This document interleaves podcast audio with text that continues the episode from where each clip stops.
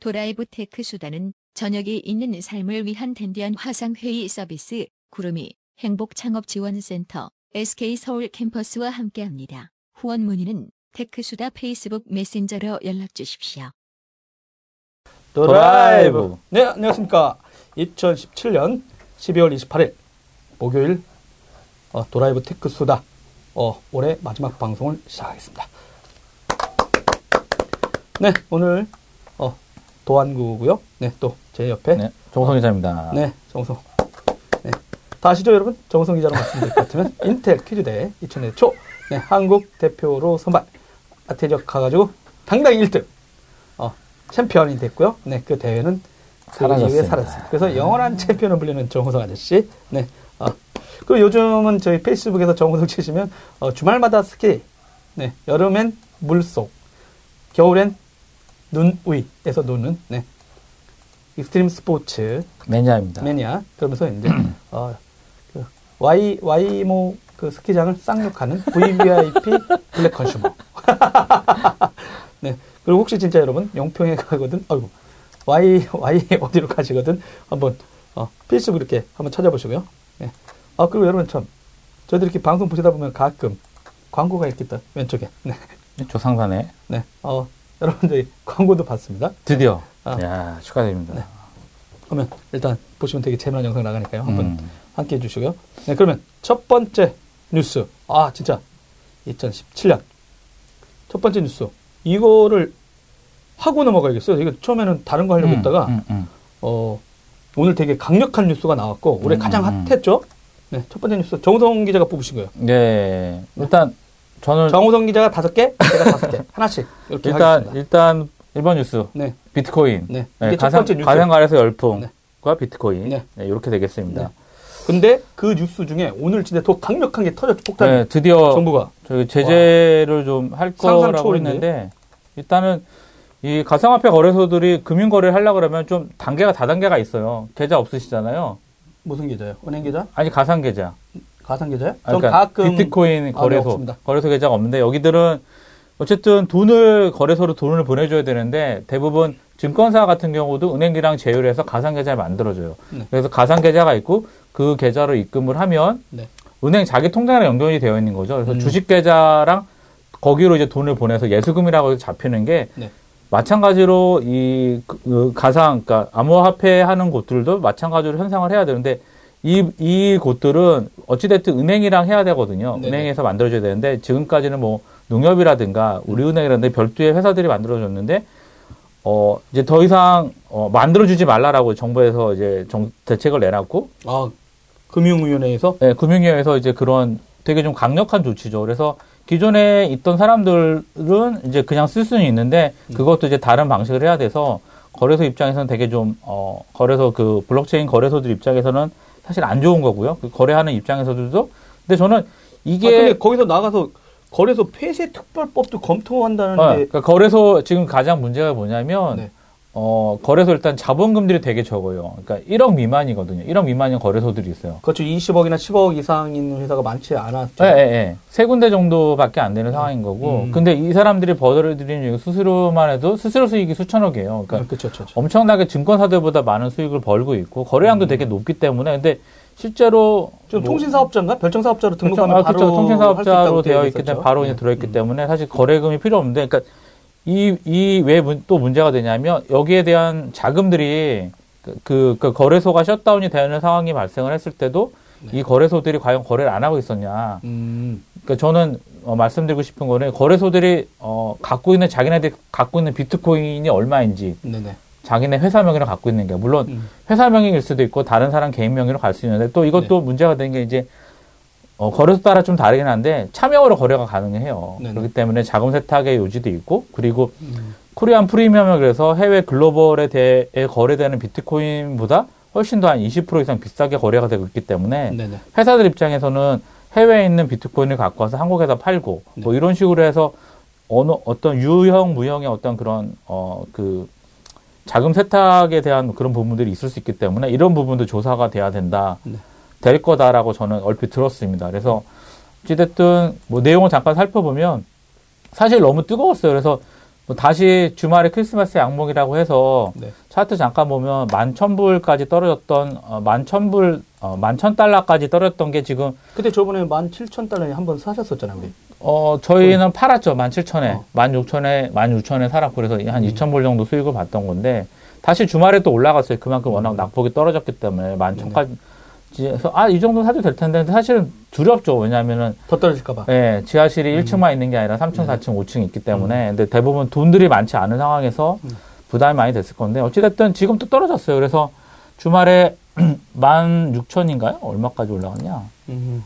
16,000까지 올라갔던 게 지금 그 대책들 발표한 이후로 13,500달러까지 다시 떨어진 상황이, 상황이고요. 지금 현재까지. 네.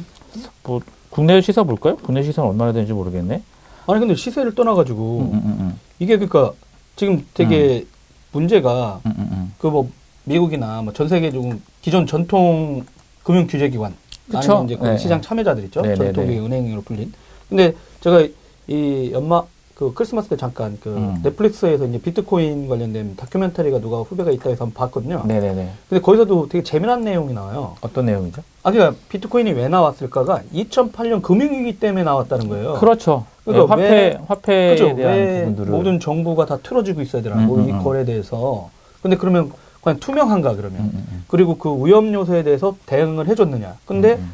피해는 다 국민이 받고. 일반 일반 예, 시민들이 근데 다 규제 당국하고 거기에서 진짜 문제를 일으킨 사람들은 아무도 아무도 감옥에 가지 않았다. 네, 책임지지 않았죠. 근데 뭐냐면 네, 우리나라 IMF 사태랑 거의 비슷해요. 우리나라도 음. IMF 사태로 모든 국민들이 다 아작났을 때 정부의 이 정책 담당자라든가 이런 사람들은 법원 가가지고 뭐 이 위기를 그건 할 수 없었다 해가지고 다 면책- 무죄- 면피 받았죠. 면책됐거든요. 네, 근데 네. 그 이후에 공무원들이 나라를 망가뜨려서도 다 아무도 사람이 책임지지. 않는 그러니까 책임지지 않는 누가 그런- 그럼 책임을 지겠어요. 그러니까 지금 네네네. 공무원 사회에서도 뭐 어차피 나라 망했을 때도 우리 안 음, 차별을 안 달았는데 네. 뭐 이런 얘기도 나오고 있는 와중이었는데 그 부분들이 거기서 또 미국에서 되게 신- 재미난 게 뭐냐면 규제를 해요. 네. 근데 그 규제 담당이 규제를 만들어 놔. 음, 음, 음, 그러면서 뭐 하는지 아세요?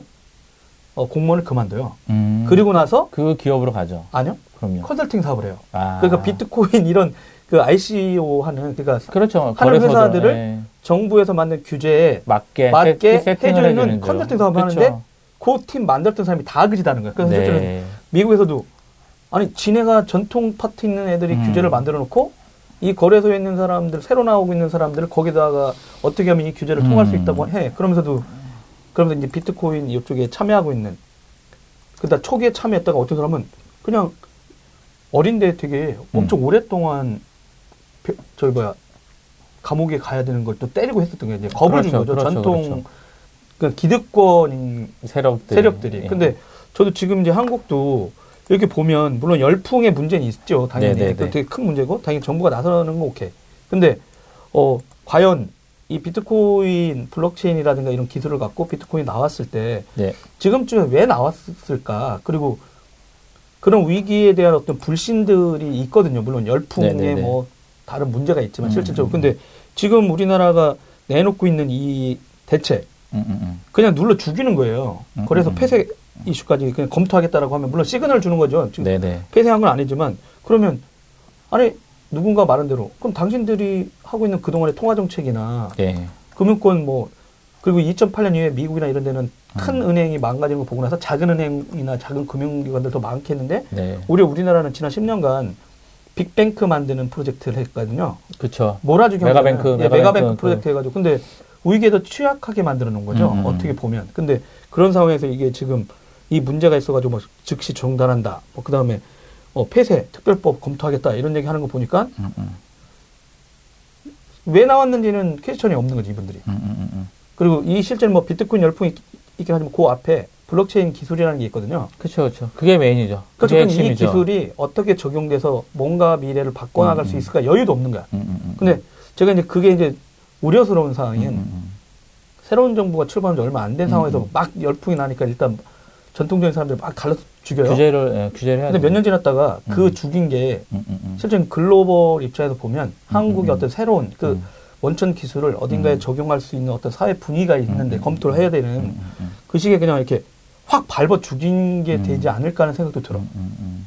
그러니까 그거 없이 일단 너무 크니까 덮어 막 이런 거 있잖아요. 관료들 입장에서 보면. 아니 근데 그렇게 하? 그렇게 하기에는 어, 지금 너무 상- 너무? 어, 너무 심각해요. 아. 그러니까 하다못해 증권 account가 한 오- 50, 오- 아, 500만 개 정도를 잡고 있는데 유효 account가 네네. 그 그러니까 그러면 5천만 기준 한 10분의 1 정도잖아요. 네. 근데 얼마 전에 나왔던 그 자료를 보면 직장인들의 10분의 3은 그 가상화폐 어카운트를 갖고 있다. 그러면 네. 일반인들은 일반적으로 증권거래 10%보다는 훨씬 더 많이 가 있고 그리고 증권 계좌에서도 돈이 빠져나가서 이쪽으로 가고 있다. 뭐 이런 그런 통계치도 있어요. 그래서 제가 봤을 때는 어 강력한 대책을 보여준 일단은 뭐 나쁘진 않아요. 근데 이제 그 ICO 자체 그 거래소를 제재하겠다고 하는 얘기들은 네. 본인 확인이나 미성년자, 외국인 거래 금지 등 그러니까 정부의 규제 사항이거든요. 지금 대책인데 어 이거 안 되는 것도 되게 사실은 있거든요. 그러니까 음. 어, 몇, 몇 단계 뭐, 몇, 어, 거래소마다 좀 다르긴 하지만, 뭐,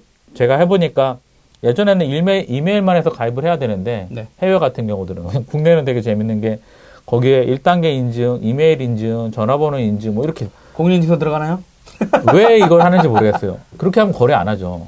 이렇게 복잡하게 거래할 일은 사실은 별, 별거 없고요. 그러니까, 지름신을 막아주는 정치 아닙니까? 어, 그런다고, 아니, 그, 어쨌든, 근데 되게 재밌는 게, 이게 메신저랑 또 연동이 돼 있잖아요. 네네. 그 업비트인가요? 업비트 같은 경우들은 그 이제 카카오톡, 카카오뱅크랑 연결이 되어 있고 네.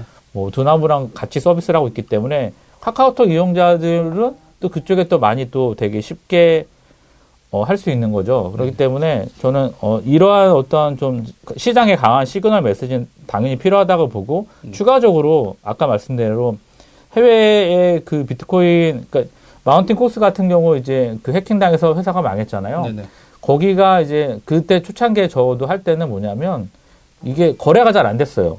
거래 거래가 잘 없어서 그러면 애들이 그 한 10% 이상을 보유하고 있었어요. 그러니까 자기네들이 사고 파는 거죠. 네. 그러면서 거래를 만들어 줬는데 지금 상황 같은 경우는 되게 거래량이 활발한데 그러니까 궁극적으로는 그 비트코인 거래소 원래 그 애널리스트나 이런 부분들은 자기가 관련된 부분에 주식은 거래 못 하게 돼 있잖아요. 네네. 마- 신탁을 하든 뭐 해야 되는 상황인데 마찬가지로 거래소 부분들이 제가 볼때 되게 불투명해요. 자기네들이 그 이용자들 입장에서는 아 얘네 서버 다운됐다고 거래를 했는데 거래는 다 막아버리고 자기네 거 먼저 팔거나 음. 이런 거 충분히 가능하다고 저는 보고 있기 때문에 네네. 그런 부분들에 대해서도 좀 투명할 필요가 있는데 아니 저번에도 이제 그 다운되고 해킹된 다음에 음, 음, 이제 뭐 음. 보험 들었다고 음, 음. 해가지고 그 회사도 그쵸. 실제는 저기 뭐야 디지털 포렌직 팀 네네네네 이미 들어가서 일단 그 일단 데이터들 뜰어 그 안에 그쵸, 들어가긴 그쵸. 했었는데 이제 지금은 포렌직 중이잖아요. 이제 네네. 그러니까 거기에 어떤 부정, IT적인 음, 어떤 음, 부정들이 있었는지 음, 그걸 찾아내는 그 음, 팀들이 일단 음, 들어갔는데 아직 결과는 안 나왔거든요. 음, 근데 음, 말씀하신 대로 그게 진짜 조작이 있었다 이렇게 네. 나타나는 순간 일파만파죠. 그렇죠. 어, 엄청난 효과가 있는 거고, 그러니까 사실은 너무 난립이 되어 있고, 그러니까 음. 이게 보증을 못 하는데 비트코인 자체도 보증을 못 하고 있는 상황인데 거래소도 자체도 그렇게 비트코인을 그럼 그 사람들은 비트코인 그러니까 다단계 업체들이 많이 하고 있는데 다단계 만약에 그냥 상식적으로 다단계 네. 업체들이 돈이 이제 다단계를 하잖아요 비트코인으로 그럼 제가 거래소를 만들어요. 음. 그럼 비트코인을 그쪽으로 보내요. 그럼 거기에 해킹을 하거나 아니면 실제로 가상으로만 돌리는 거예요. 아. 돈을 받아서 그리고 그 돈을 받아서 자기네들은 그걸 해외로 보내요. 되게 재밌는 시나리오 아닌가요? 네, 아 근데 그- 이제 제가 이제 그 규제나 이 이슈에 대해서는 뭐 들어올 수 있다고 생각해요. 어, 알죠. 그쵸. 근데 예, 이제 예, 예. 실제 그런 게 있었거든요. 여러분 그 옥션이라는 데도 이- 제가 이제 취재를 2000년대 이렇게 기자 시작해가지고 처음엔 전자상을 취재할 때 그 옥션에 문제가 있었어요. 그냥 카드 깡 이슈가 그쵸? 그냥 특정 물건을 팔고 근데 그 사람한테 짜고 치는 거야. 내가 몇 시에 올린다. 음, 당신이 그걸 사라. 음, 그러면 결제가 되잖아요. 그쵸? 그 뒷돈 주는 이슈도 있었고요. 네네네.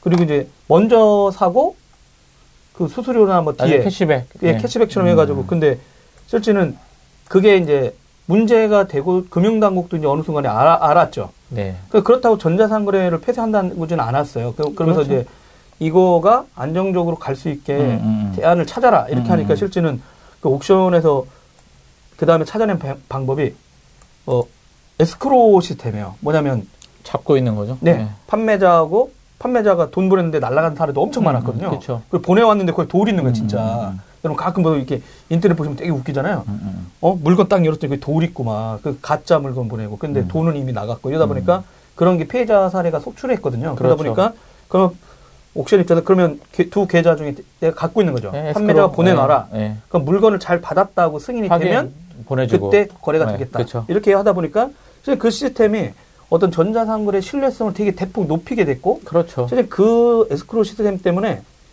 그 이베이에서 일본에서는 그 옥션 하다가 사기 사건이나 해킹 사건이 있었거든요. 그러다 그렇죠. 보니까 일본은 그런 사건이 초기에 발견돼 가지고 일어나는 바람에 사람들이 가뜩이나 카드 안 쓰고 있는 문화였는데 그러다 음. 보니까 전자상 처음에 안 움직였는데 한국에서는 그걸 하니까 사람들이 믿어주는 거야 사업자가. 음. 그러다 보니까 오 이베이가 그 신뢰성을 높이 사서 투자했어요. 음, 음, 음. 아 인수가 된 거죠. 네. 근데 지금처럼 저도 이제 요 문제가 생기는 건 음. 맞는데 아예 그냥 없애버리는 특별법까지 검토한다는 걸 보니까 네. 그러면 아니 기존에서도 2년 3년 동안 여유를 줬다 네. 문제가 생기긴 했지만 그러면서 그 기술이나 그 서비스가 음. 시장에 안착화할 수 있도록 그 사업자들이 준비할 수 있는 시간을 줬는데 지금 되게 강력한 수단으로 먼저 너무 음. 뜨거워서 확 누르는 것 같긴 한데 그럼 해외 나가서 투자하면은 돈. 상관이 없죠. 예, 망, 그러니까 그럼 돈이 더 빠져나가는 거 아니야? 어, 우리나라에서 세금 내는 게 아니라 냉정히 말하면 뭐- 지금 이 열풍이 한번 올라탄 사람 입장에서 그래?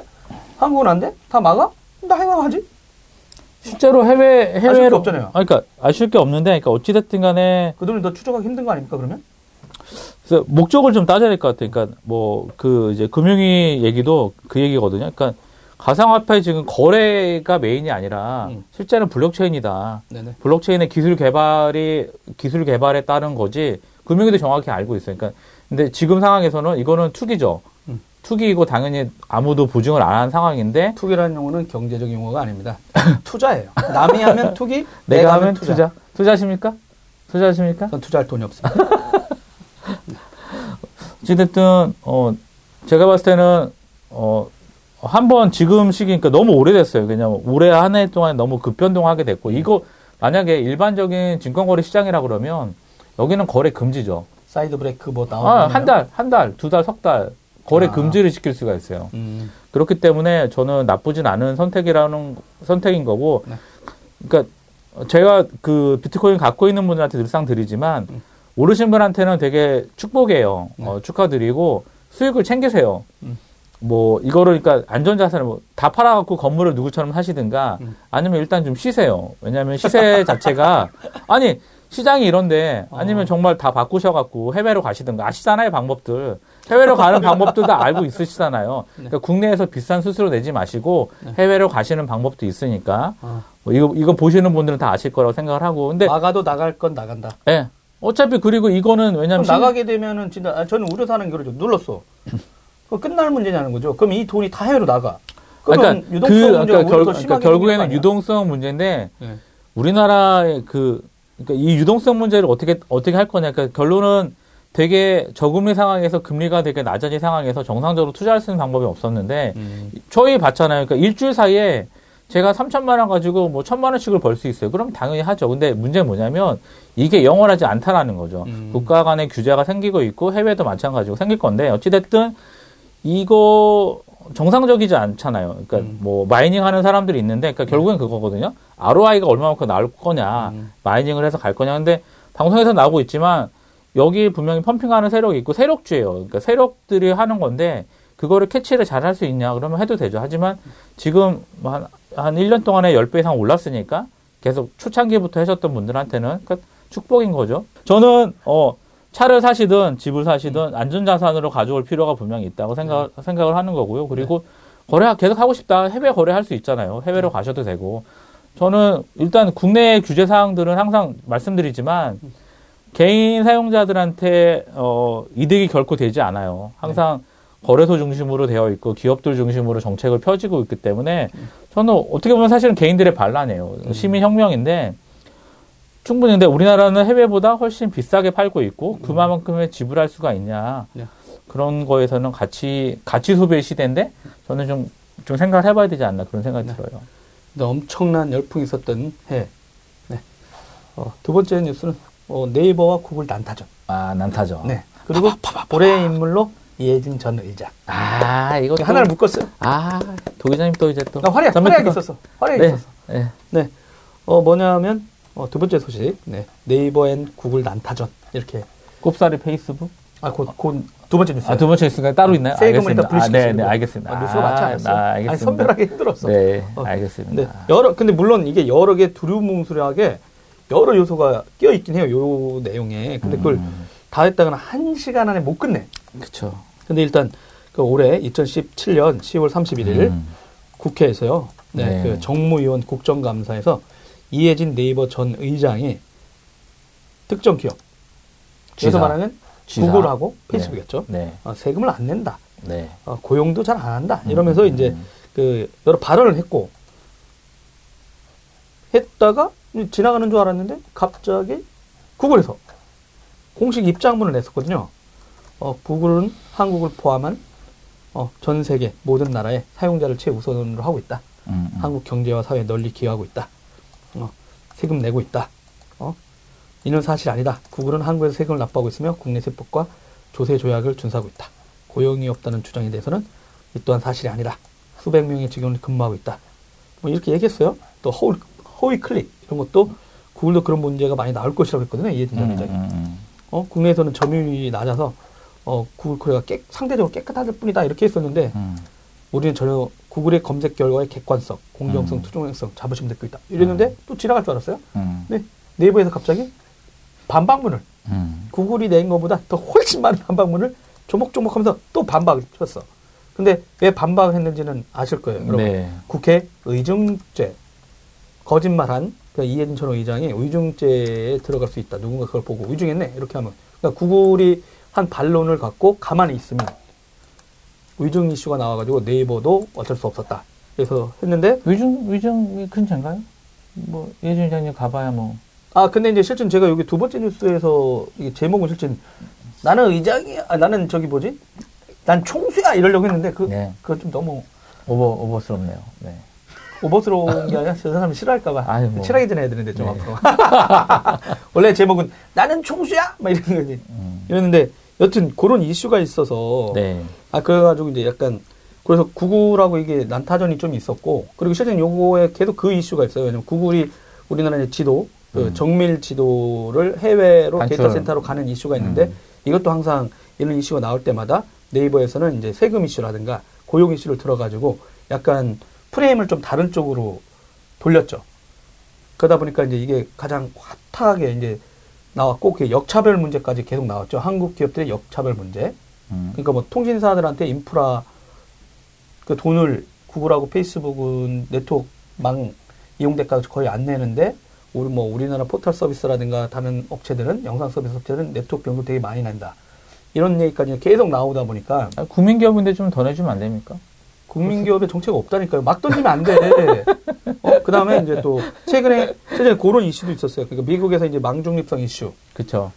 어, 그러니까 이제 통신사에 관련된 사람이 그쪽 정책하는데 이 의원으로 들어가 있고 그 양반이 그 이제 포탈 법안, 진영보다 네. 이제 통신 진영이 유리한 거를 지금 통과시켰죠. 네. 그러다 보니까 이제 한국에서도 이제 이 여파가 있냐 없냐 갖고 이런 이슈가 있어서 네이버의 이 행보 자체가 어떻게 보면 구글하고도 티격태격하는 이슈가 있고요. 역차별 네. 문제도 나오고 그다음에 이제 통신사들하고 이제 또 내년에 어떻게 한국에서 될지 모르지만 망중립성 이슈도 있고 해가지고 그다음에 또 총수로 지정된 문제.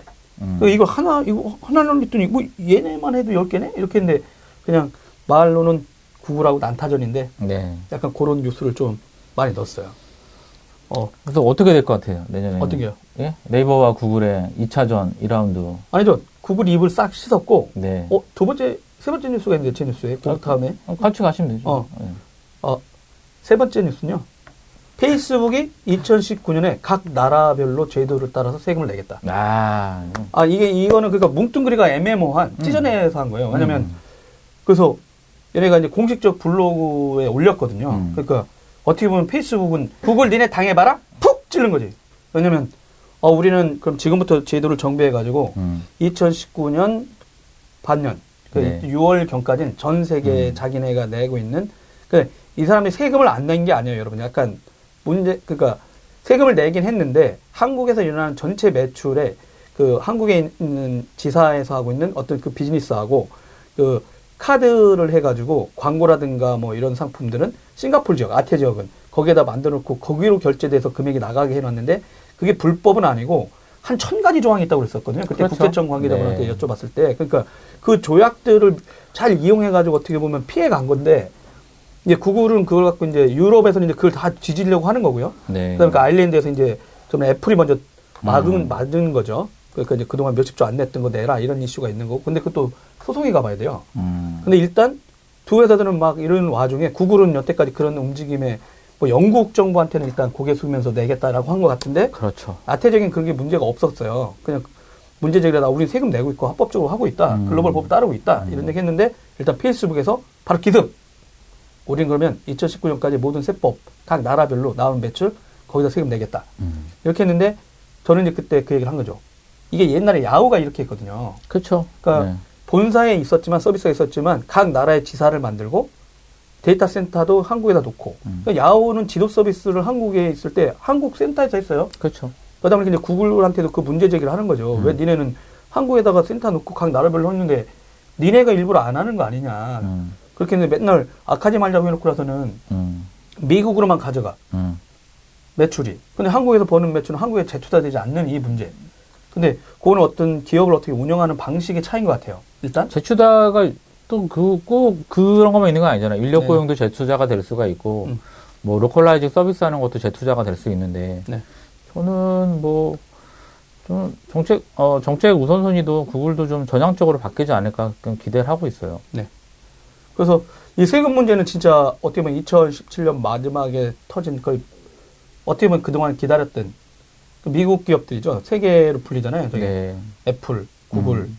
페이스북 같은 네. 이런 그가 거의 그 글로벌 3대 예, AT. 플랫폼 사업자로 다 먹어치우고 있는 이 회사가 음. 진짜 그 각 나라별로에 대해서는 투자나 세금의 이슈에 대해서 음. 계속 법을 요리조리 피해간 거 아니냐 이랬었는데 일단 페이스북이 전향적으로 각 국가별로 하는 이거에 따르겠다라고 선언을 했으니까 음. 아마 두 번째 글로벌 뉴스처럼 아까 기업들이 따라가지 않을까? 그 구글이 이제 버틸 수 있냐 없냐의 네. 싸움을 아까 말씀하신 대로 그럼 2018년 버티면 버티면은 뭐 계속 악마가 되는 거고. 그렇죠. 네. 아니 MS도 계속 그 한번 우리나라에서 한컴 한번 인수 잘못하려고 했다가 그냥 네. 여태까지 네. MS가 인식이 안 좋잖아요. 네.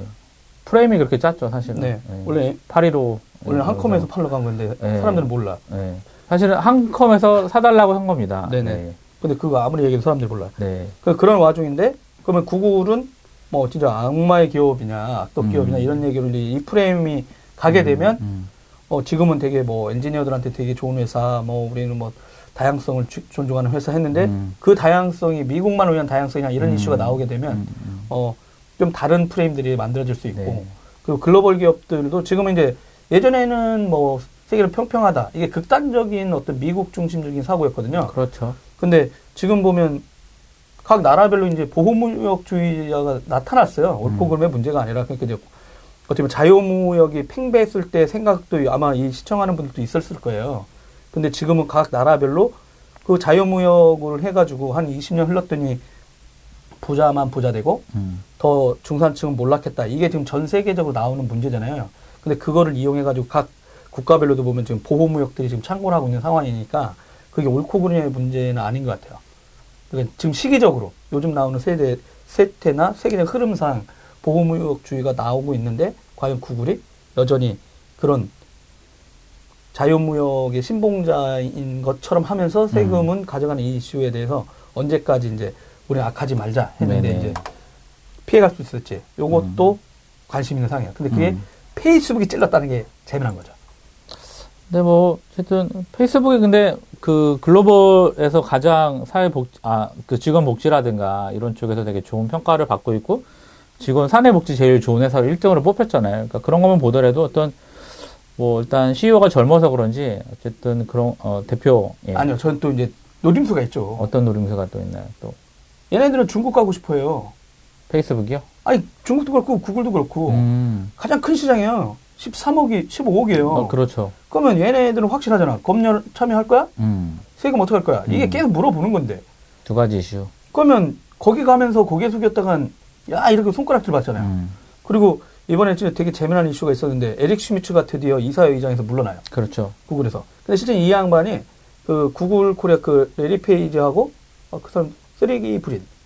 어, 둘. 어, 이 사람들이 중국하고 이 검열 문제 러시아 사람들이라 네, 그래서. 민감했었는데 이 사람은 썬 출신이었어요. 음. 그리고 맨날 이제 당한 거야. 마이크로소프트한테 당하고. MSI 그러다가 때, 그쵸. 구글에 이제 가가지고 잘 음. 됐는데 이분은 중국은 비즈니스적으로 쳐다봐야지 그 검열로만 쳐다보면 안 된다. 그렇죠. 돈 되는 그거 얘기를. 이제 젊은 친구들 했지만 이 젊은 친구들이 완강했죠. 그래서 음. 실제 다 철수한 건 아니고 홍콩으로 살짝 뺀 거야. 그렇죠. 본토에서는 음, 좀 음, 빠진 건데. 음. 근데 어떻게든지 여기도 중국 시장에 좀 들어가고 싶어 하는 거죠. 음. 근데 보면 저는 페이스북은 중국 분이잖아요, 여자분이 또. 네네네.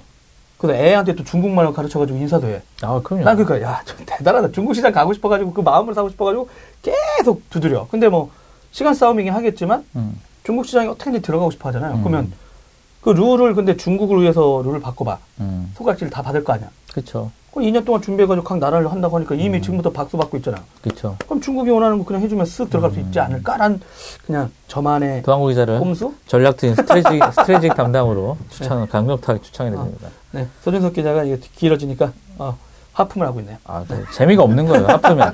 재미가 없어서 하품. 재미가 아, 없어서. 재미가 없어서. 재미난 얘기인데. 어. 네. 네, 권명관? 기자가 도승배 중섭에 오늘도 네, 페이스북은 낸다고 했으니까 구글은 넷플릭스는 어떻게 하려나. 아 그렇죠. 그 이슈라니까. 넷플릭스도 걸려있군요. 아, 넷플릭스는 아직 로컬에서는 좀, 예, 구글이랑 이런 데는 비교하기는 좀 그렇고, 음. 아마, 근데 이거 이제 뭐 글로벌 기업들이 먼저 하는 것보다 국내 법이 먼저 정리가 돼야 되는 상황인 거죠. 이게 뭐, 뭐 클라우드 시대에 서버가 존재하고 뭐 이런 부분들도 음. 어, 클라우드 그래 서버 상관없어 뭐 이런 식으로 좀 전향적으로 우리나라도 세법이라든가 이런 부분들 좀, 좀 전향적으로 바꿔볼 필요가 있을 것 같아요. 옛날, 옛날에 20년 전, 30년 전 프레임을 가지고 지금 기업들한테 제, 적응을 하려고 하면 그분들은 다 이렇게 삐져나가죠. 도 기자님 살처럼 이렇게 쭉쭉. 이낙연 총리께서 이낙연 총리께서 그 얘기하셨죠. 어떻게 해요? 아, 규제는 아, 그쵸. 내비두면 네. 어, 중년 남자의 배처럼 무한정 늘어난다. 그럼요. 계속 해야 되기 때문에, 그러니까, 음, 좀 스마트한 그런 정책들이 음. 예, 좀 필요할 것 같아요. 생각이. 네, 여러분은 지금 2017년 어, 12월 28일 목요일 네, 도라이브 테크수다 마지막 방송, 올해 마지막 방송을 듣고 계십니다. 네. 어, 지금 세 개 얘기했어요. 네. 첫 번째 비트코인 열풍, 두 번째가 네이버 구글 난타전, 어, 그다음에 나는 의장이야, 네. 아니, 나는 총수야, 뭐 이거였고 또 세 번째가 일단 요 세금 문제, 네. 페이스북 세금 문제. 네 번째는 어떤 겁니까? AI와 머신러닝으로 잡았어요. 어? 우리 열열개 안 되겠는데? 나도 이거 했는데. 아 그래요? 아니 뭐 하면 되죠 뭐 일단 그래서 뭐 같이 하면 되잖아요. 그래서 변방에서 주류로 그러니까 사실은 좀 멀리 있었는데 네. 하드웨어들의 발달과 그리고 소프트웨어 기술의 발달로 인해서 사실은 알파고가 큰 역, 역할을 했잖아요. 그 네네네. 구글 딥마인드 아 구글 전 이래서 좋아요 구글 딥마인드 네, 어찌됐든 아니요, 이제 네. 어떻게 보면 그게 세상이 바뀌는 변곡점이에요. 아 그쵸 예전에 천- 사람이 천- 똑똑했잖아요? 네 똑똑했나요? 아, 똑똑한 사람들이 세상을 다 아, 바꿔왔잖아요. 그 천재들이 천재들이 세상을 바꿔온 거죠. 네. 근데 지금 이제 네. 인공지능이 바꿔요. 네. 데이터만 계속 주면 돼. 네. 그러니까 인공지능이 알아서 발전하는 음, 세상에. 내, 음. 그 사람 머리가 좋았던 시대가 있었는데, 음, 음, 음, 어떻게 보면, 사람 머리가 이제 끝난 거야. 음, 음, 음, 인공지능을 못 이겨. 음, 음.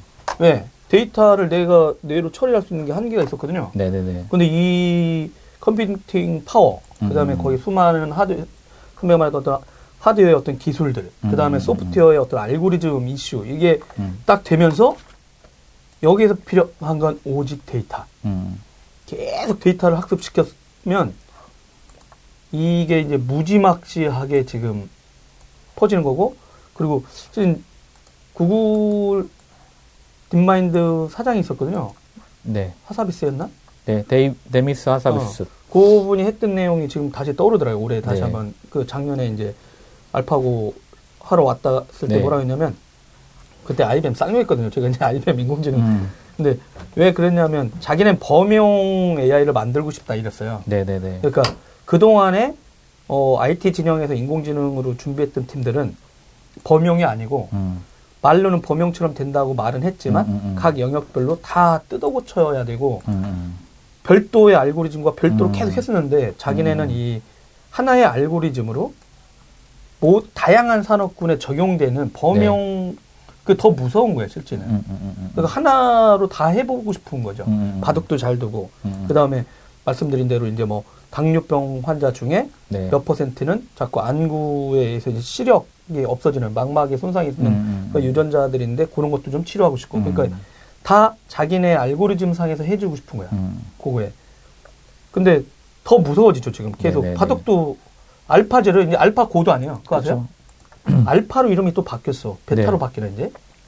베타로 가겠죠. 만약 간다 보면. 네, 그러면 근데 얘네는 계속해서 진화되고 있는데 되게 음. 무섭죠 인공지능에서. 그 서비스를 쓰는 사람들은 되게 재밌는데 음, 음, 음. 실질적으로 보면 그 게임을 쫓아갈 수 있을까? 네네네. 이런 내용이 들더라고요. 어떠세요, 인공지능? 저는 사실 좀 무섭기도 해요. 왜냐하면 예전에는 어떤 학습에서 했는데 지금은 그 알파고 처음에 만들 때 그 구글이 투자했던 그거를 보면 핑퐁 게임 아시죠? 핑퐁 게임. 네네. 핑퐁 게임을 처음에 예, 시뮬레이션을 해가지고 이제 돌리는데 처음에는 뭐 얘가 공이 갔다 오는 거를 잘 못 맞춰요. 음. 근데 이제 시간이 갈수록 공을 맞추는 걸 뿐만 아니라 네. 그 벽돌 깨기 brick 게임의 가장 큰 장점은 한 곳을 뚫고 그, 그쪽으로 이제 공을 보내서 그러면 지가 알아서 막 미친 듯이 돌아다니면서 벽돌을 깨잖아요. 네.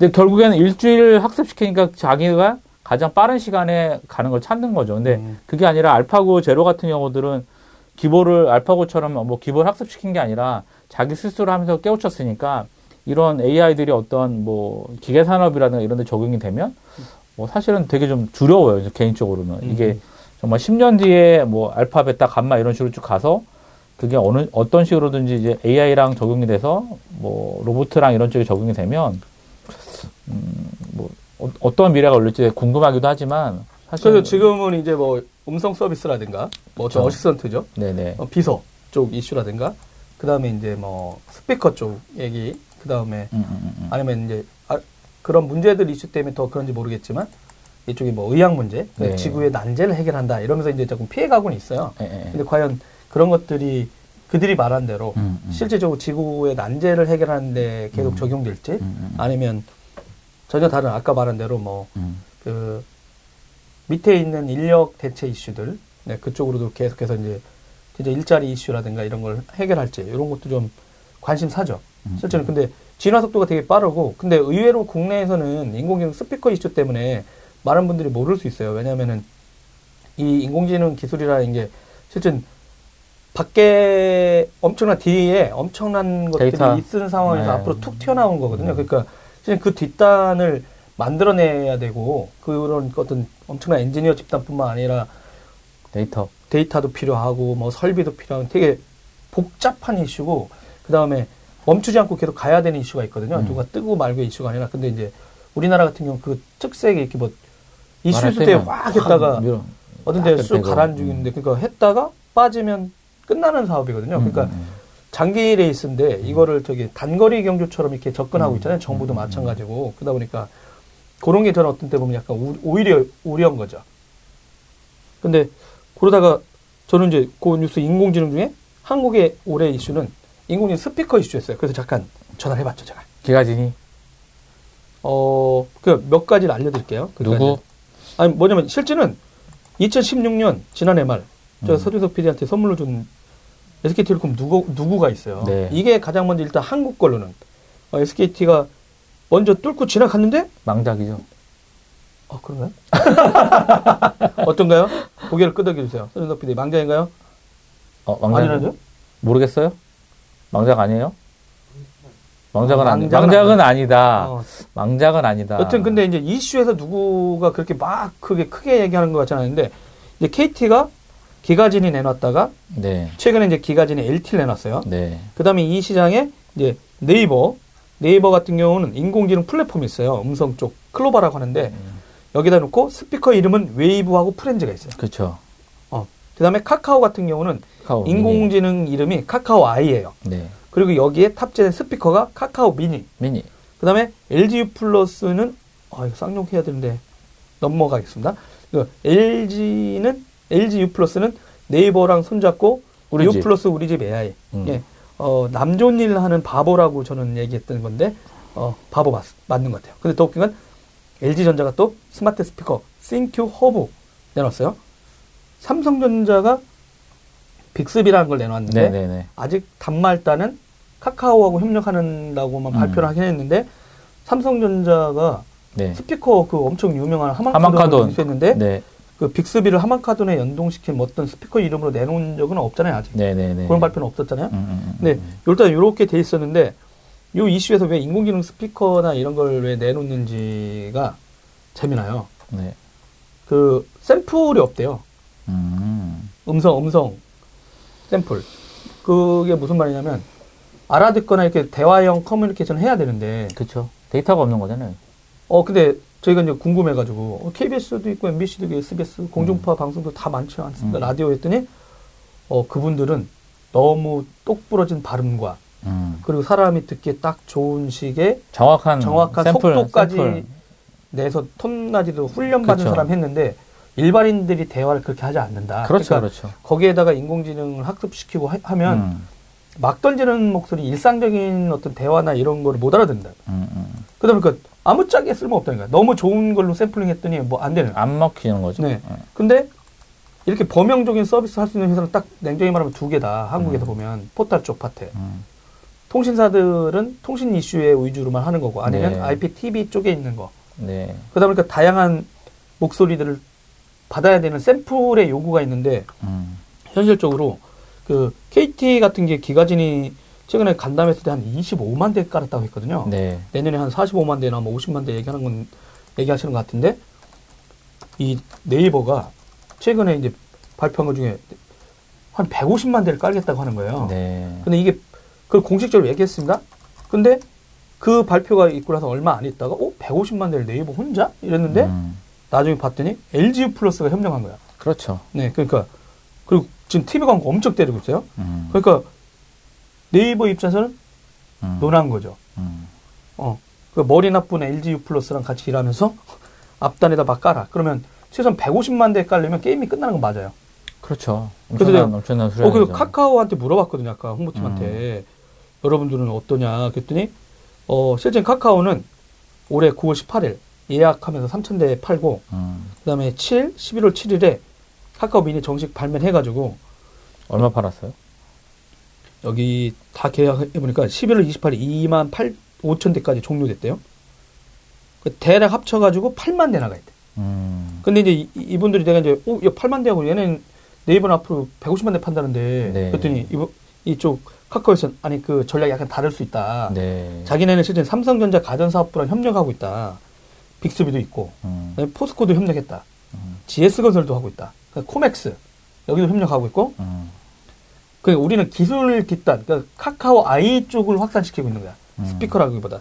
그다음에 현대자동차 제네시스에 또 들어가고 있고, 그래서 막 미니를 만들어가지고 밀어낼 계획이 없다. 그리고 미니를 만드는데도 하드웨어 만드는데도 저기 걸리고 있나 봐요, 바틀렉들이. 네네네.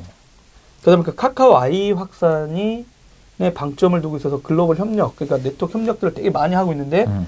단순히 인공지능 스피커로 게임이 끝났냐 아니냐라고 그렇게 얘기하시는 건 좀 어, 아, 아쉽다라고 그래. 근데 150만 대, 8만 대 하고 게임이 끝나는 거 아니, 아닙니까? 음, 했더니 음. 일단 요 앞에서는 그런 식이 있는데 실제 네이버도 지금 그런 B2B 협력을 하고 있거든요. 그렇죠. 아까 네, 말했던 네, 네. 두 회사가 가장 경쟁력을 움직이고 음. 대신 KT가 IPTV 1인자잖아요. 네, 그렇죠. 그러니까 그쪽 시장에 대해서 이제 음. 홈 시장을 장악하려고 음. 들어가고 있는 건 사실이고. 근데 여기서 빠져 있는 회사들 있죠. 구글하고 음, 음, 처음에 이런 인공지능 스피커 같은 거 만든 건 이제 저게 아마존인데 아마존은 아직 영어로 되고 있고 전자상거래가 한국에 안 들어와 있다 보니까 그렇죠. 한국에서는 알렉사라든가 음. 이런 이슈는 없는데 글로벌하게는 이 이번에 CS 음, 음, 음. 거기에서 이제 엄청나게 많은 인공지능 이슈들이 음. 구현대에서 보여줄 것 같아요. 음. 미국 회사들, 한국은 아닌데, 음. 근데 한국 업체들도 가서 이제 만나긴 할 텐데, 근데 우리나라에서는 일단 그 아마존은 빠져 있고요. 음. 구글이 어시스턴트, 음, 음. 그러니까 말하면 되게 잘 받는 그렇죠, 기사가 그렇죠. 있는데 그거를 V30부터 탑재돼 있어요. 아, V30. 네, 그렇죠. 그러니까 이제 새로운 운영체제, 안드로이드 새로운 운영체제들 위에부터는 이제 지원해요. 음, 음. 근데 이게 이제 과연 일상적인 곳으로 막 들어올 수 있는지, 아니면 구글 홈 같은 것도 있는데 거기 아직 영어로만 되고 있잖아요. 그렇죠. 근데 그런 TV 데이터베이스가. 없어서. 예, 예. 근데 구글 홈을 한국에서 누가 이렇게 밀어주는 회사는 LG U 플러스인데 예전에 음, LG의 LG. 가전하고 그렇죠. 근데 이제 그것도 한국에서도 강력하게 밀 거냐 LG가 남존 일을 음. 계속 할 거냐 근데 뭐 스피커도 일단 독자적인 누구는 독자적인 노선도 가고 음. 누구는 그냥 잘하는 사람 협력하고 있는 LG는 음. 이제 막 중구난방으로 가고 섞여- 있는. 섞여 있는 거죠. 정책이. 네. 근데 일단 한국에서는 가장 강력한 사업자들이 일단 다 들어와 있는 이슈 음, 음, 음, 스피커 음. 쪽에 보시면 네. 어떤 스피커 뭐 사신 거 있어요? 저는 일단 제가 말씀드린 대로 아까 그 누구는 어, 너무 실망해서 좀 뭐야? 네 그렇게 생각을 하고 있고 솔로 시라 있으면 좋을 텐데. 솔로 이번에 라인 라인 광고 못 봤어요? 일본에? 아니요 오빠 어, 못 봤어요? 네 그 멋진 광고를? 아니 뭐뭐 있나요 라인에? 그거 보면은 네 사야 되나요? 그걸 뺄 수밖에 없나요? 아니 그게 이제 어떤 여자 같은 팅커벨 같은 애가 팅커벨 요 아, 안에 들어와 있어. 얼핏 본것 약간 같기도 하다. 홀로그램처럼. 예, 예, 예, 얘가 말해. 이렇게 하다가 예. 어 나 직장 갔다 올게요. 뭐 네. 어, 잘 갔다 오세요. 이렇게 네. 했다가 내가 회사 가요. 네. 회사 가 있는데도 얘하고 채팅이 가능해. 띵동 띵동 띵동 이렇게 하다가 집에 들어와. 네. 나 이제 언제 도착할 것 같아. 네. 이렇게 하고 하다 보면 집이 불이 켜져 있어. 네. 그래서 그 전에는 혼자 살 땐. 네. 그 전에 쓸쓸하게 집에 갈 때 불이 꺼져 있잖아. 근데 집에 이렇게 불이 켜져 있어. 그래서 하, 근데 내가 그걸 보다가 아 호성이 형이 생각났어요. 그러다가 전, 전 거기서 한 발 더 나갔죠. 어떻게 해요? 예전에 정우성 기자가 보내준 그 VR 성인 영상이 있었거든요. 그걸 체험하는 영상 있잖아요. 차마 그쵸. 여러분 공유할 수 여러분 다 보셨을 거? 차마 볼 수 없는 VR을 눈에 끼고 성인용 무슨 인형 이런 여자 인형을 뭘 갖고 뭘 하는 그래서 야 이게 일본이니까 얘는 그쵸. 진짜 그런 대화형 시스템에 막 이런 거를 진화시켜서 홀로그램 만들어 놓고 그러면서 집에 나간 사람하고 대화하고 그러니까 진짜 허라는 그 영화 같은 그런 네네. 게 얼마 멀지 않은 것 같아. 근데 또 이게 일본에서는 또막 그걸 하고 있으니까. 엄청 엄청 빨리 되고 있죠. 그러니까 VR 산업의 혁신은 뭐 이제 게임도 있긴 하겠지만 성인 쪽 산업에서 가장 먼저 하고 있고 왜냐면은 DVD 뭐 멀티앵글이라든가 뭐 하여튼 그런 쪽에 가장 먼저 적용이 되는 경향이 있어서 네. 뭐 빨리 성인물들 같은 경우도 뭐 그 3D 입체도 성인물이 좀 먼저 나왔고 뭐 그랬으니까 어쨌든 재밌을 것 같아요. 네. 아, 알겠습니다. 그, 그래서 그 스피커 전쟁 음, 그거는 음, 내년에 이제 홈을 둘러싼 시장인데 이번에 그 내년 2008년 음, 음, 음, 그 1월 9일부터 10일 음, 음, 그때 음, 8일 음, 음. 그때 진행되는 CS에서 인공지능이 어떻게 적용되는지 네. 그것도 저희가 가지 않습니까? 음, 음, 네, 가서 한번 또 생생한 현장 라이브를 좀 전달해 드리겠습니다. 음. 어, 다섯 번째 뉴스는 뭘로 하실 겁니까? 다섯 번째, 어, 삼성 얘기 잠깐 할게요. 삼성전자와 네. 그 SK 하이닉스 호황. 호황? 호황. 호황. 아 네, 메모리 호황. 호황. 네, 메모리 호황. 뭐 영업이익률 엄청 네. 나고. 그러니까 네. 일본의 10대 기업들 다 합쳐도 아. 삼성전자 올해 끝나면 삼성전자가 인텔을 처음으로 너무 분기 예, 넘어선 게 아니라 전체 전체 매출이 넘어서는 첫 거죠. 되는 거죠. 그렇죠, 그렇죠. 아, 한번 정도 이긴 적 있는데 전체 매출은 항상 인텔한테 음. 조금씩 졌는데 그렇죠. 아 올해 2017년 완전히 매출이 네. 완전히 인텔을 넘어서네. 예, 예. 아 55, 55조 정도 어, 돌파가 예상이 되고 예상되는 있고, 거예요? 예, 아. 그리고 뭐 영업이익률 당연히 높고, 그리고 10나노 일단 프로세서에 들어가는 10나노랑 반도체의 10나노랑 좀 다른데, 그래서 일단은 반도체 공정이 그 마이크로 프로세서가 좀 빨라요. 그러니까 메모리 공정이랑 약간 좀 차이가 있는데, 네네. 10나노 들어가더라도 마이크로 프로세서는 모든 라인이 10나노인 음. 거고, 반도체의 공정은 거기에 들, 10나노가 어느 특정에만 들어가도 10나노거든요. 그러니까 네네. 다른 건 10나노인데 나머지 것들은 좀 공정이 높아도 상관이 음. 없, 없어서 이제 10나노라고 하는데 어찌됐든 삼성이 뭐 2세대까지 해서 10나노라고 얘기를 하고 있고 그리고 어, 어쨌든 영업이익이 되게 높고 그리고 그 장비 설비라 이런 부분 되게 많이 투자를 해서 네. 2019년도에 뭐 메모리 가격의 하락이라든가 이런 부분이 있는데 어찌됐든 간에 2019년까지 가더라도 삼성의 어떤 압도적인 영향력이라든가 이런, 이런 부분들은 네. 지속이 될 거다라는 상황인 거고 그러면 저번에 그러면 진짜 보고서 잘못 쓴 사람들은 진짜 너무한 거 아닙니까? 손목을 걸어야 되는 거 아닙니까, 애널리스트? 에이, 어, 예측은 틀리기 위해서 하는 거예요. 애널리스트 그러니까 먹고 사는 거죠. 그 증, 권사 리포트들 중에 한 천 건 있는 걸 back data로 돌려보면 맞는 거는 한 3% 이내일 거예요. 그리고 근데 왜 그 사람들이 전문가 행세예요, 그러면? 맞추지도 못하고 그러니까 전- 못하는데. 어 그러니까 전문가죠. 아니, 보통 다른 데도 그러면 사기꾼 내지는 저기 늑대가 나타났다고 했던 거짓말 했더니 양치기라고 손가락질 받는데 음. 우리나라는 근데 맞추지도 못하거나 시장 지들이 예측 못하는데 음. 전문가라고 해서 맨날 맞히면 그. 사람들이 그거 하고 있겠습니까? 직접 투자하죠. 예, 직접 투자, 않을까요? 직접 투자를 하고 있겠죠. 음. 뭐 어쨌든 그렇습니다. 그리고 그러면 그 이 메모리 반도체 네, 그 반도체 이제 저장하는 거잖아요. 그쵸. SSD라든가 네, 네. 그러니까 노트북 음, 음. 시장이 실제는 줄어들고 있습니다, 여러분. 아, 그러니까 판매 대수는 줄어들었지만 용량은 고급, 고급형 브랜드. 예. 그러니까 비싼 노트북이 잘 되면서 음, 전체 PC 시장이 확 몰락한 것처럼 보이지는 않는 거죠. 그렇죠. 대수는 그렇죠. 확실히 줄어드는데, 네. 근데 그 고급형 그 PC 시장에서는 HDD 이 하드웨어가 대신에 SSD 채택률이 높고 그렇죠, 그렇죠. 되게 빨리 부팅이 되는 속도들이 있으니까 플래시 메모리 쪽이 네, 많이 되어 있고. 그러니까 B2C가 생각보다 의외로 되게 광범위하게 지금 그렇죠. 메모리 기술이 적용되고 있잖아요. 기업용 음, 클라우드 시장도 마찬가지고 기기 시장도 마찬가지고 그러다 보니까 앞으로도 계속 나갈 것 같고 음. 중국 회사들이 쫓을 것 같으니까 더 공정 자체를 또 미세화 시켜가지고. 또 수율 적재시키고. 30% 이상, 30% 아. 이상 시황 늘어나니까 어찌됐든 가격 경쟁력도 계속 유지가 될 거고 네네. 플래시 메모리 같은 경우도 그러니까 그 일단 저희가 쓰는 콘텐츠들이 high 되게 high resolution을 쓰고 있어요. 그러니까 네. 영상 같은 경우는 4K 영상도 이제 스마트폰에서 지원을 하고 그래서 대용량의 메모리를 아, 쓰게 맞다. 되고 또 지금 4K, 4K부터 해가지고 막 이런 또 영상이 또 고화질 이슈가 그렇죠. 울트라 초 네. 캡숑 예, 예. 이런 게 들어오니까 또 저장해야 되고 그렇죠, 그렇죠. 뭐 아. 그래서 4K가 표준인데 지금은 또 표준화 작업은 8K, 8K 하고 로 있고 가고. 10K 아. 하고 있고 막 이러니까 네네. 영상 저장하는 건 되게 높아지는데 이제 또 일반 일반 하드에서는 그만큼의 어떤 그 transfer rate가 나오지 않기 때문에 꾸준하게 sustain하게 나와야 되거든요. 그러니까 네네.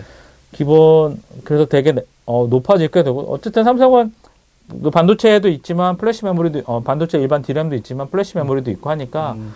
뭐 이건 정말 꾸준할 것 같고 이제 또 신의 한 수였던 SK 하이닉스의 또 도시바의 또 지분 투자 이런 아. 관계들도 있고 그리고 그거 진짜 되게 못하는 거 아니냐 네 그래서 이제 막 일본도 막 어떤지 기술을 안 뺏기려고 막 음, 했고 음. 거기에 또 그 중국 회사들이 중국에서 뭐 들어오고 자본 투자 또 아니면 또 대만의 홍, 홍하인가 그쵸, 홍하이그로 예, 예. 네.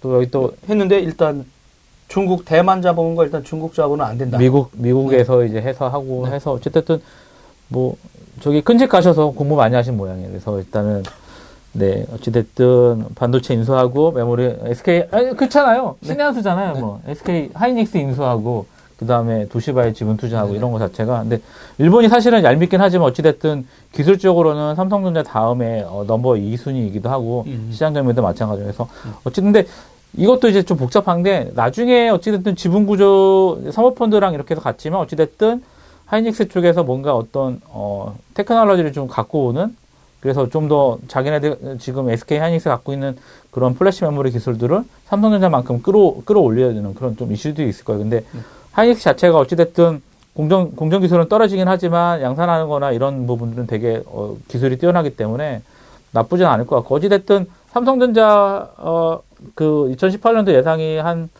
3분의 1 정도로 예상을 해요. 그러니까 네. 영업이익이 3분의 1이니까 충분히 그만큼 가지고 투자를 한다 그러면 정말 메모리 쪽 관련해서는 그냥 일개 국가 중국이라는 국가랑 붙어도 음. 어, 중국이 100조를 투자한다고 하지만 어찌됐든 충분히 버틸 수 있지 않을까. 최근에 그 중국발 뉴스 하나 나오지 않았나요? 어떤 오히려 뉴스죠? 중국 정부가 네. 삼성전자한테 아니 아, 너무 예. 높게 책정하는 거 아니냐. 그, 그 중국 그 스마트폰 업체들이 아, 그쵸. 워낙 다 플래시 하니까 예. 그 자기네 1대1로 싸워가지고 삼성하고 네.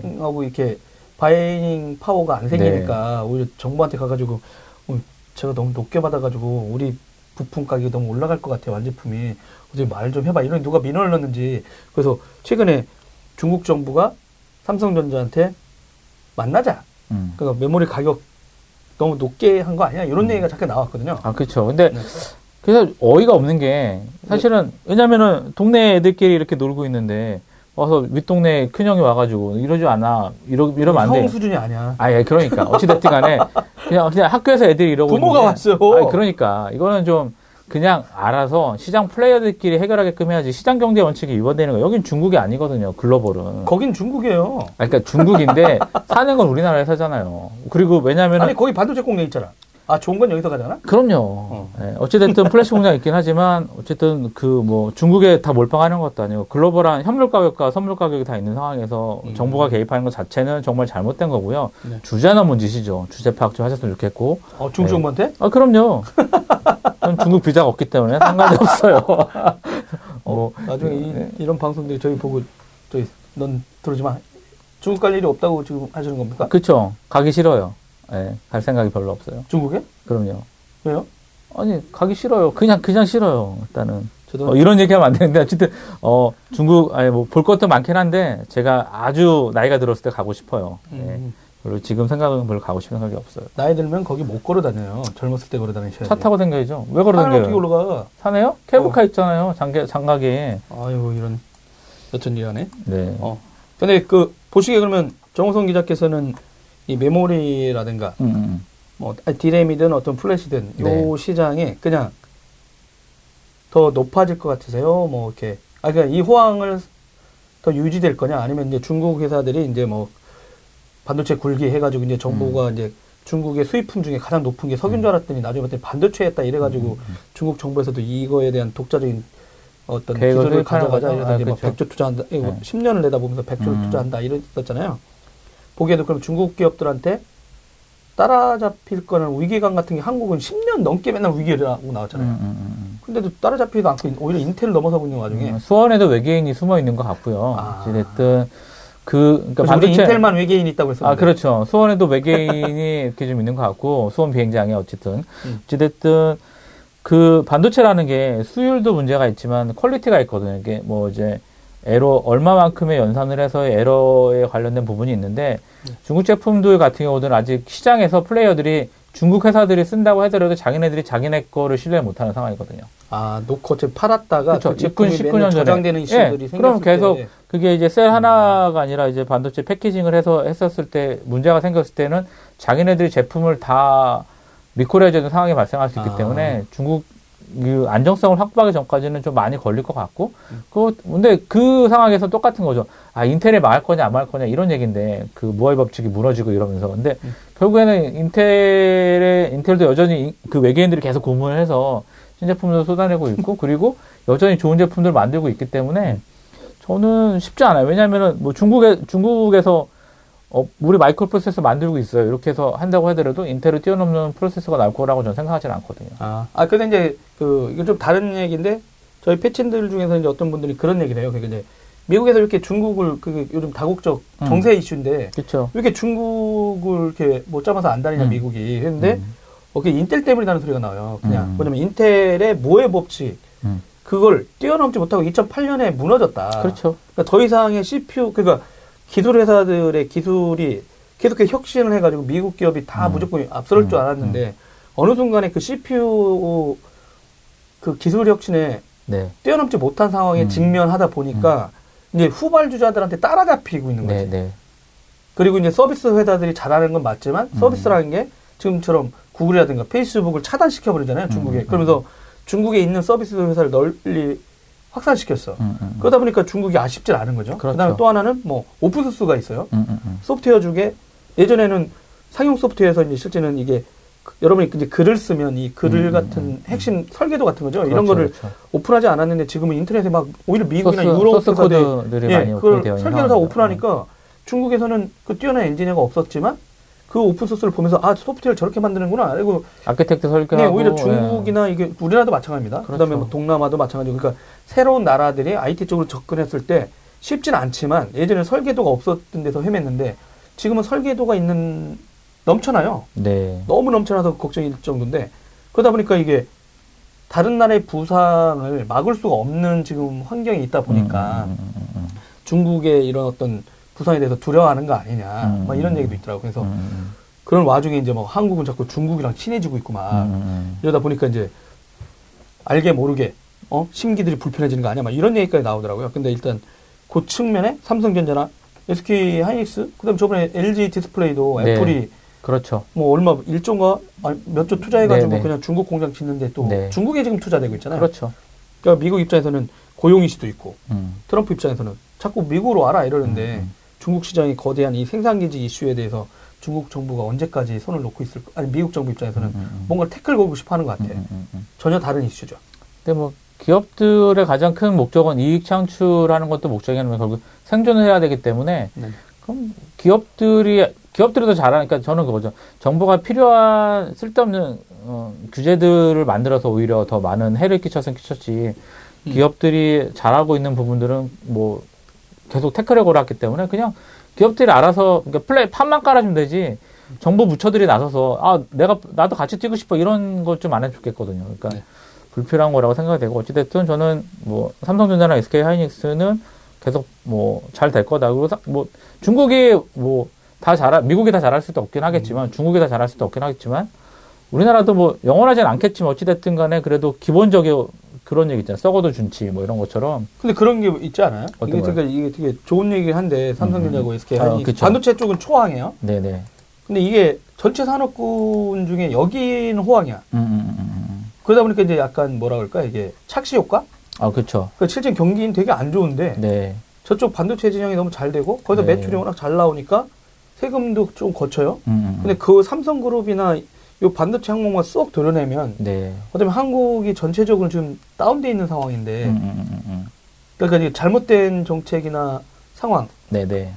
이 직면에서 볼 수 있는 거 아니냐 이런 얘기도 나오지 않나요? 음, 물론 사실은 맞아요. 뭐, 뭐, 해외여행 같은 경우도 많이 간다 그래서 뭐 반도체 때문에 도대체 반도체 기업이 몇 명이나 종사하는데 아, 그런 얘기 나오나요? 그런 말도 안 되는 그런 아, 헤드라인 거기 뽑지? 예, 말도 안 되는 헤드라인 뽑지 말고 네.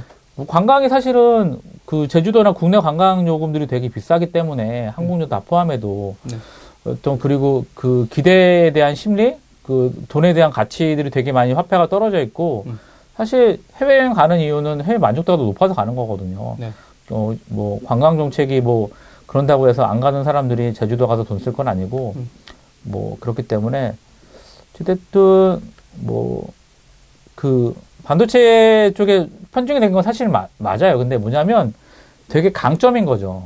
이거는 그냥 잘하고 있는 거니까 네, 일단 파트는 일단 반도체 특허 건수만 봐도 삼성전자가 1등이에요. 글로벌 1등이기도 음. 하고 그렇기 네. 때문에 잘하고 있는 거라서 그런데 이게 호황이 언제까지 갈지 몰라요. 근데 그런 부분에 대해서도 충분히 고려를 하고 있다라고 저는 생각이 들고 있기 음. 때문에 다른 산업 부분들은 사실은 구조조정이 잘못되었거나 정부 정책이 잘못돼서 산업이 망가져진 게 많거든요. 네네. 조선 같은 경우도 마찬가지고 음. 해운 물류도 마찬가지기 때문에 네. 그러니까 정부 정책들이 지난 10년 동안 잘못된 게 너무 많아서 음. 거기에 대한 여파가 아닐까 좀 그런 생각이 사실은 들거든요. 그러니까 음. 골고루 좀 이렇게 좀 편식하지 않고 해야 되는데 네. 너무 잘한 쪽만 어, 몰다 음. 보니까 법인세 문제도 그래서 그런 얘기들이 나오잖아요. 우리나라가 법인세가 적고 해외처럼 뭐 높인다고 하는데 네. 실제로 삼성전자 내고 있는 법인세 수준이 15% 정도밖에 안 돼요. 가면도 되게 많이 받고 혜택을 많이 받고 있기 때문에 음. 오히려 15% 정도면 뭐 해볼 만한 거죠. 제가 음. 봤을 때는. 이번에 뭐 미국에서 이제 법인세 인하 시켜 그렇죠. 그래도 해볼 만한 거죠. 예. 거 아니냐 그런다고 하진 않, 그런. 실질은 말은 25% 그렇죠. 23%지만 예, 예, 그렇죠. 뭐 학교라든가 그럼요. 복지 네. 그다음에 직원들 네. 월급 뭐 이렇게 다양한 음, 걸 음, 따지면 음, 음. 진짜로는 15% 그렇죠. 저희는 오히려 그 회사들이 갖고 있는 사내 유보금이 진짜 수백조 수준이고, 네. 뭐, 제가 늘상 말씀드리지만, 15% 정도의 R&D를 평균적으로 해야 되거든요. 음. R&D에 대한 투자를 해야 되는데, 저는 법인세, 법인세율만큼 R&D에 투자하면, 대한민국 기업들은 더 잘 될 거라고 생각을 해요. 음. 네. 알겠습니다. 뭐 다섯 개 얘기는 한 시간 같네. 그렇죠. 여섯 번째인데요. 네. 아니 뭐 클라우드 내 B2B라 네. 차마 묻어가야 되잖아. 네. 그렇죠. 어, 클라우드 시장 후끈. 후끈. 네. 달아올랐습니까? 올해? 어 그렇죠. 아 진짜 후끈했어요. 왜냐면 이제 두 가지 이슈가 있었거든요. 그게 네. 뭐냐면 그 아마존 웹 서비스 1등 전 세계 아. 1등하는 회사가 어 실은 작년에 네. 리전을 만들었잖아요. 그쵸. 그 리전이라는 게 이제 일단 자기가 직접 그 이런 설비가 필요하거든요. 근데 음. 하지 않고 한국에 있는 회사를 통해서 들어오긴 했지만 거기에 들어왔던데 막 위가 터진다는 소리가 들려요. 터졌죠, 벌써. 서버가. 어, 예. 그리고 또 하나는 그 마이크로소프트도 애죠. 네. 네. 소프트 애저도 또 이제 우리나라 통신 많이 인프라를 이용하고. 했는데 어 둘 다 지금 그또 심지어 배틀그라운드 같은 게 여러분 이렇게 아. 이슈 중에 보면 뭐 마이크로소프트 애저가 그 배틀그라운드 국내 런칭하는 거에 인프라를 대면서 엄청 톡톡한 어떤 효과를 봤죠. 네. 주었다 했는데 네네. 뭐 배틀그라운드를 서비스하고 있는 회사 입장에서 보면 아마존도 쓰고 이쪽도 쓰고 있는 건데 음, 음. 어 근데 인프라가 있으니까 쓴 거야. 그렇죠. 근데 되게 아쉬운 게 하나 있었죠. 어떤 부분이? 한국 클라우드 사업자들이라고 불리는 그러니까 KT라든가 네이버 비즈니스 파트너 네. MVP라는 회사 네. 그 다음에 어 뭐 가비아도 뭐 보안 인증을 통과했다고 그랬고요. 음. 뭐 LG라든가 이런 어떤 이런 회사들은 쓰질 않고. 그렇죠. 이런 되게 대작이 나와 있는 곳에 혜택이 하나도 없었어요. 오히려. 근데 오히려 그 KT나 이런 데는 클라우드 사업부가 과연 돈 벌었냐보다 음. 어 이런 인프라 빌려준 회사는 돈을 벌고 있죠. 음. 빡빡 차니까 좋아. 그쵸. 근데 정작 이 회사랑 경쟁하는 파트는 아니었었고 그 올해 그러니까 이 두 회사 AWS하고 마이크로소프트 애저는 그냥 이제 1, 2등 중에 하나고 또 숨어 있는 회사가 있는데 구글이에요. 음. 구글은 원래 한국에 데이터 센터가 없어요. 일단. 세금 이슈가 있잖아요. 구글 스토리지. 근데 인공지능 하려면 구글을 쓸 수밖에 없어. 그렇죠. 그리고 데이터에 관련된 것들을 다 구글을 써야 돼. 음. 보니까 이제 그 고민인 거죠. 음. 데이터 센터가 없지만 구글 서비스 쓰고 싶어 하는 이런 기업이라든가 네네. 해외 나가는 회사들 또다 음. 쓰고 있고요. 그다음에 글로벌 일단 기업들은 어쩔 수 없을 것 네. 같아요. 뭐 글로벌하게 나가고 또 이제 뭐 알리클라우드 음. 저희들이 이제 항상 그 이 방송에도 몇 번 나왔는데 이제 정승원 이사라든가 뭐 조성범 대표가 계신데 어 요 회사들 입장에서 보면 중국 같은 경우는 이제 인도네시아라든가 말레이시아에도 데이터 센터를 짓고 있거든요. 그러니까 네네네네. 사드 이슈도 이제 다 끝나가는 마당에 음, 음, 음. 중국으로 오려면 어차피 우리 1등이다. 음. 그러니까 우리 1등 하는 게 셈 치고 네네. 만약에 인- 동남아 쪽으로 가실 때도 우리 한번 서- 설비 써봐라. 음, 그 다음에 이 회사의 또 장점은 중동에 유일하게 데이터 센터를 갖고 있어요. 중국이. 어. 그러니까 아마존도 못 들어가 있어요. 지금 그렇죠, 미국 기업이라 그렇죠, MS도 그렇죠. 그렇고. 예. 그러니까 유럽 region에서 뒤쪽 커버하고 있는데 음. 이 알리 클라우드가 중동 지역에 있다고 항상 자랑을 해요. 일단 네. 설비적으로는 막 이것저것에 다 갖다 놓고 있어요. 그러다 보니까 네네네.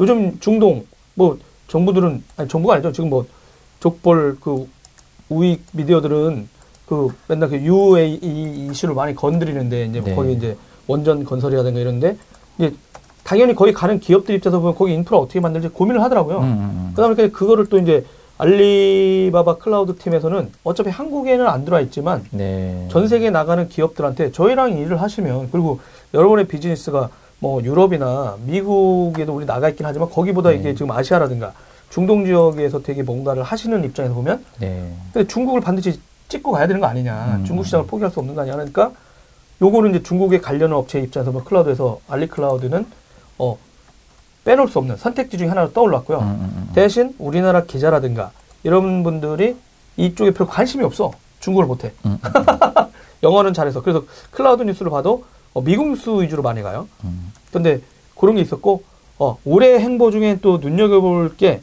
네이버였어요. 제가 이제 네이버 거를, 그래서 네이버가 무슨 일을 했나 했더니, 예, 엄청 많아. 그 4월 달에 실제는 그걸 선언했거든요. 네. NBP라는 회사, 그러니까 네이버 비즈니스 파트너. 파트너라는 자회사가 있어요, 이쪽에. 근데 클라우드 사업 본격화하겠다고 4월에 딱 했는데 봤더니 거의 한두 달 간격으로 보도를 계속 쏟아내. 음. 그러니까 눈여겨볼 게 이제 네이버였는데 네이버의 이제 이, 이 파트너죠. 근데 저기 보세요. 4월에 그 얘기했죠. 그 다음에 또 데이터 센터 한 용인 2020년에 개관 예정으로 한 4,800억 투자하겠다. 음. 그 다음에 AI 기술을 클라우드 플랫폼 통해서 API 중심 14개 상품을 출시했다. 그 다음에 이제 뭐 클라우드 플랫폼에 원래 싱가폴, 미국, 홍콩에 있었는데 일본 region 또 발표했고요.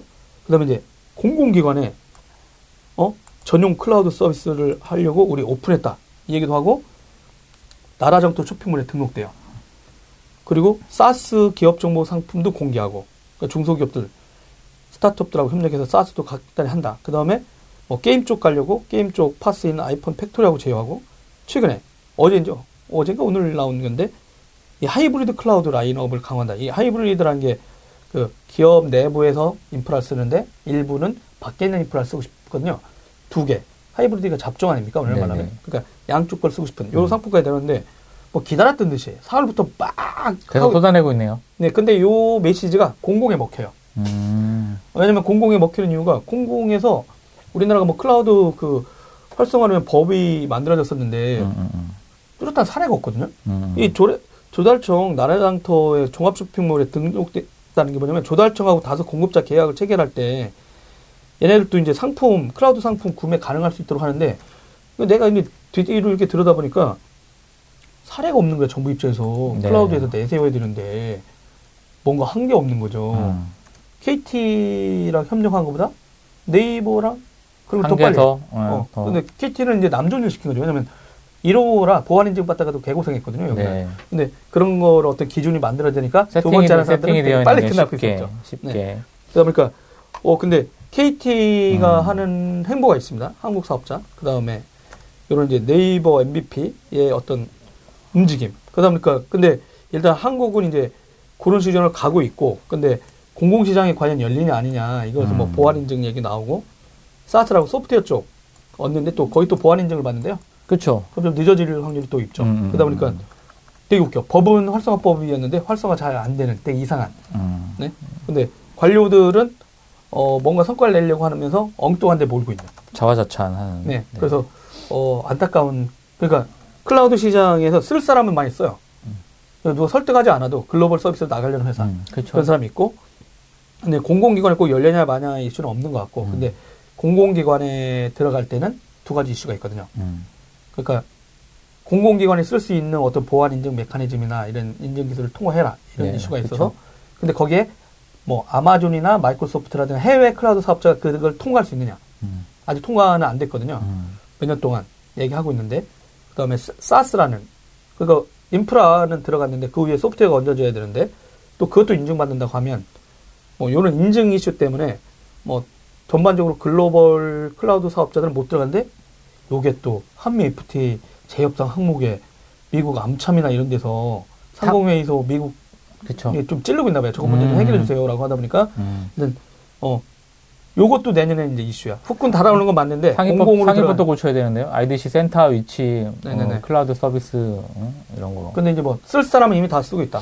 그리고 어 들리는 말로 이거 확인되지 않은 건데 삼성전자가 예전에 미국에서 무슨 클라우드 회사를 인수했었는데 음, 음, 음. 이 아마존 웹 서비스에 엄청난 고객이거든요. 삼성전자가. 음, 음, 맞아요. 근데 이제 전 세계적으로 보면 독자적인 데이터 센터나 클라우드를 하고 싶어 해요. 삼성도 음, 그렇고 음. 애플도 뭐 자기네 거 쓰니까. 네.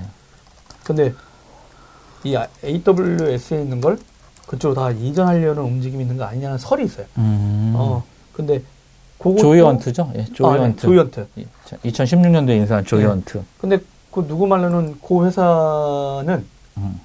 그 인프라 그 서비스 쓰려면 꼭 인프라 같이 써야 된대. 그렇죠.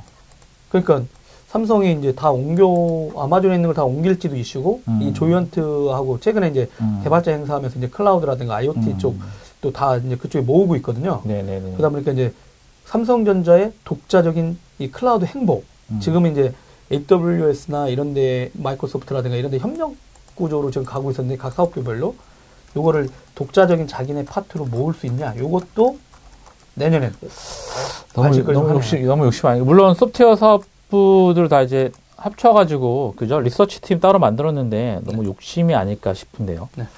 어떻게 됐든 뭐, 소프트웨어 잘 어쨌든- 되면 좋겠죠. 예. 네, 클라우드 쪽은 요런 정도로 음. 정리하겠습니다.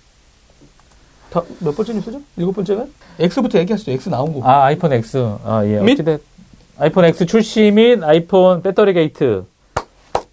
제가 그때 도기자가 얘기한 대로 소송 갑니까? 이거 가야 되는 거 갑니까? 아닙니까? 했는데 가겠어요 했잖아요. 아, 국내, 국내 기업은, 근데 국내에서 이제 별도 법인에서, 아, 별도 법무법인에서 지금, 지금 받고 있는 상황이고, 어찌 됐든, 아이폰 X는 망작이다. 어 그런가요? 망작이라고. 그래요? 해외에서. 해 누구 근거를 대 막 던지면 안 돼. 막 던지는 게 아니고. 판매량이 어, 문제라는 판- 거예요. 네, 이게 뭐가 판매량이 문제예요? 문제 입니다, 일단.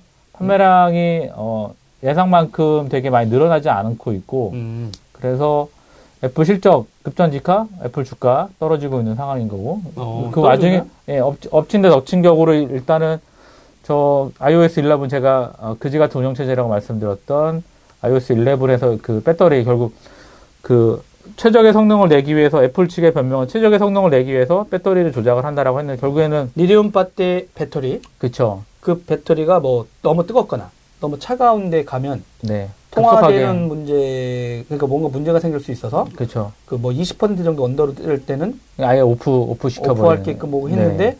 그게 발각된 거잖아요. 그쵸. 자기가 먼저 이렇게 일시 짓고 한 것도 아니었고 네. 뭐 문제 있는 거 아니야 했다가 사용, 사용 자들이 계속 이제 추적하다가 이제 결국 음. 그 인터넷 미국의 인- 레딧에서 올려가지고 이제 여러 사람들이 나도 그래 나도 그래 해- 했는데 이제 음. 결국에는 그 이제 벤치마크 하시는 그곳에서까지 정확하게 테스트를 해서 결과를 올려가지고 네네.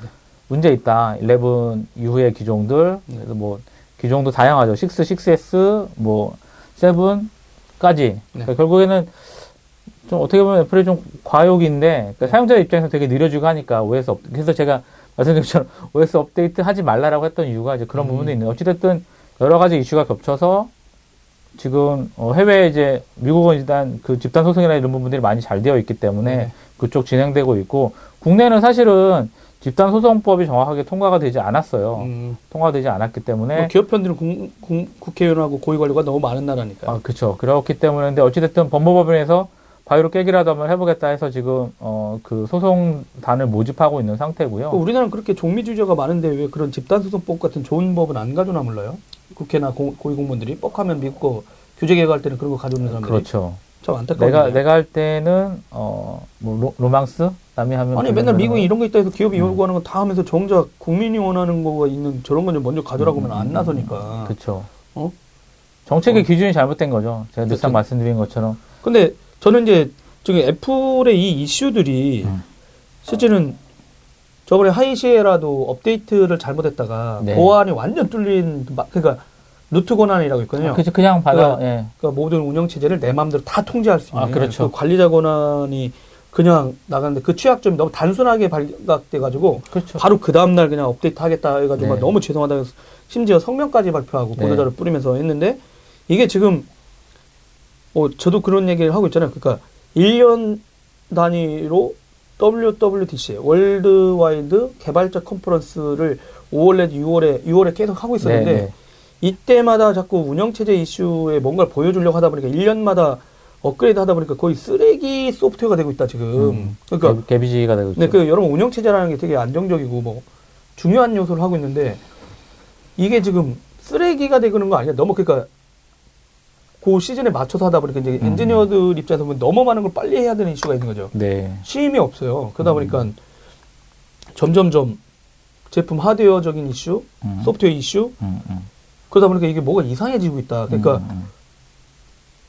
물건 하드웨어 종류 SCM 했던 전문가다 보니까 그런 음. 전략을 잘 이끌고 와서 이제 뭐 매출은 높아졌으나 지금 막상 또 이 소프트웨어나 이 서비스에 대한 어떤 이게 매끄럽게 나가는 문제를 지금 해결하지 못하는 문제가 자꾸 철, 나와서 철학이 없는 것 같아요. 그렇죠. 서비스 개선하거나 업그레이드 하는 부분에 있어서 기존에 애플이 갖고 있던 어떤 완벽주의나 이런 게 아니고 그냥 어떤 좀 되게 좀 조나단 아이브가 이제 사업 건설을 끝내고 약간 이제 사업- 이 팀에 이제 참여하면 아니 근데 왜 그러냐면 예전에는 그 이슈가 있었거든요. 그러니까 디자인 팀 UI라든가 이런 게 되면 이제 엔지니어가 따라오게 했다. 그게 그렇죠. 쉽지 않았잖아요. 원래 디자인이 만들어 놓고 거기에 하드웨어를 네, 설계하는 그렇게. 되면 이게 잘 구현 안 되는 엔지니어 팀들이 나타나면 당연히 음. 조나단 아이브 입장에서 이게 뭐냐 이렇게 음, 얘기가 음. 될 거잖아요. 그러니까 그렇죠.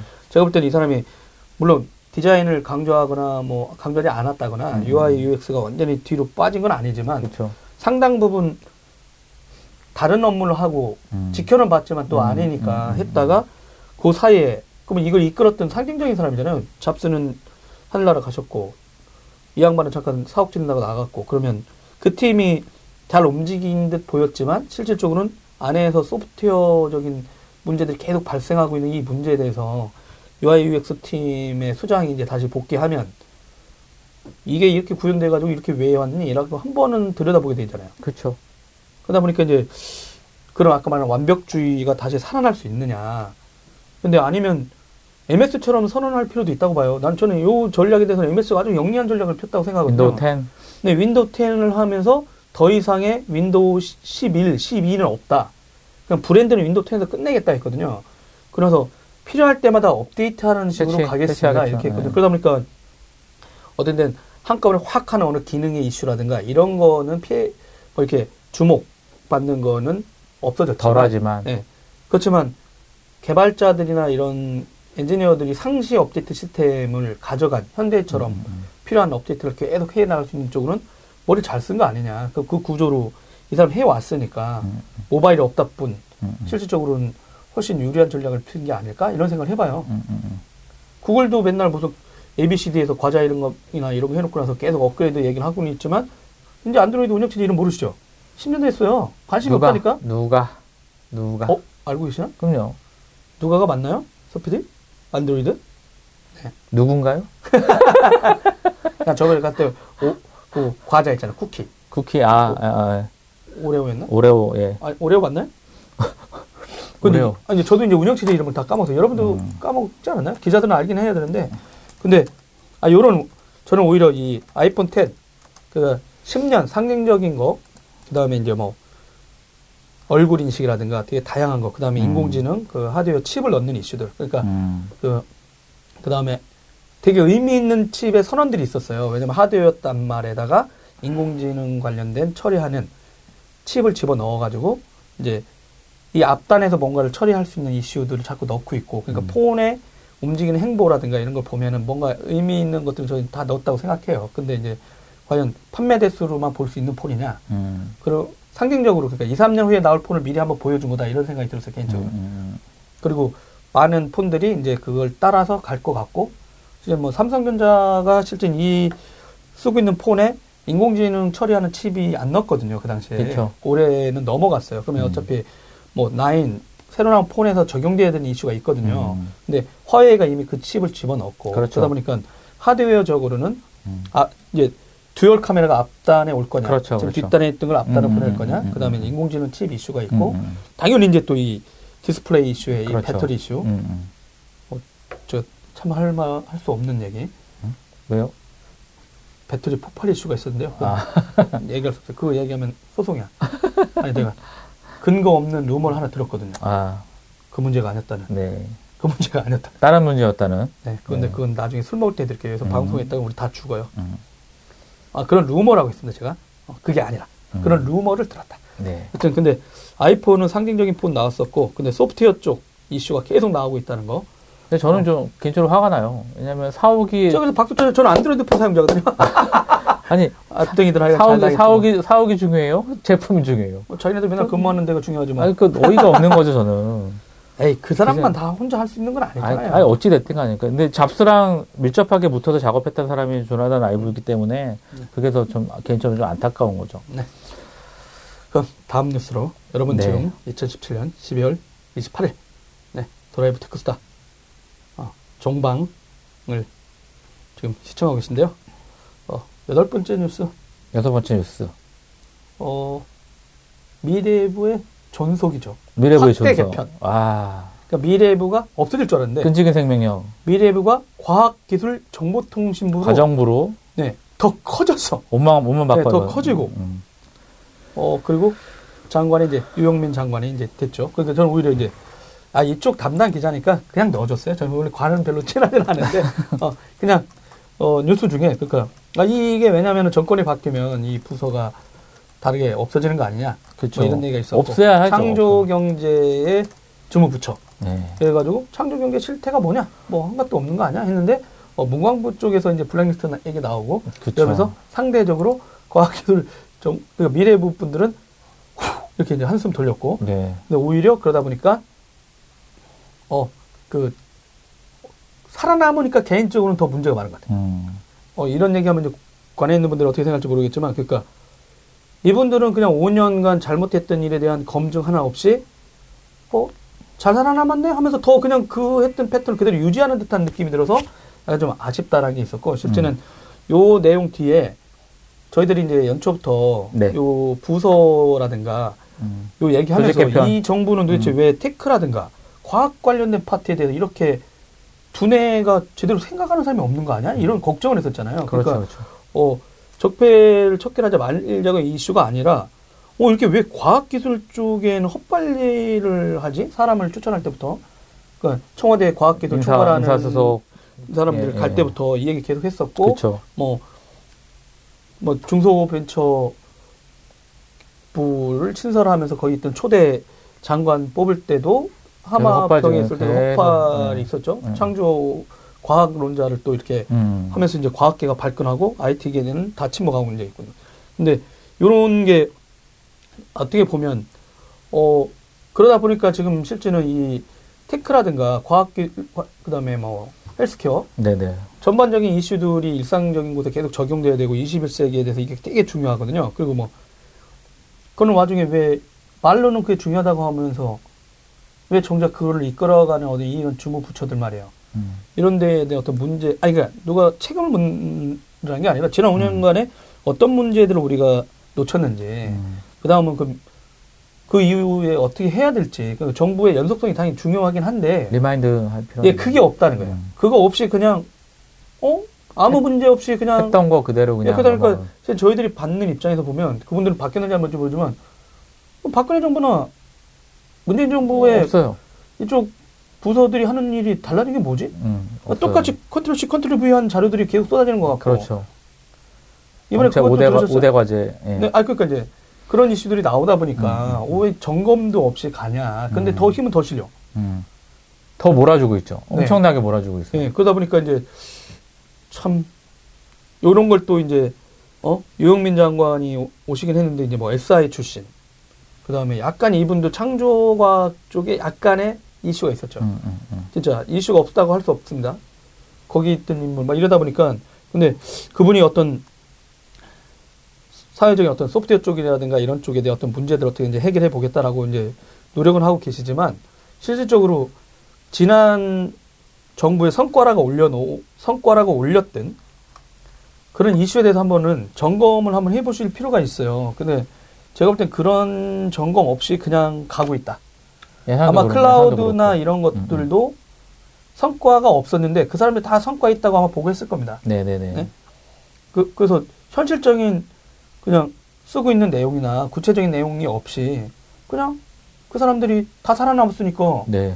장관 한 명만 바뀌고 공무원들 바뀐 사람이 없을 거예요. 음, 많이 한두 명만 위치가 바뀌었을 뿐. 근데 음. 전체 조직은 과연 반성하는 게 있었을까? 전 음. 그건 없었던 것 같아요. 특히 과학기술 이쪽에서 제 혼자 생각이에요.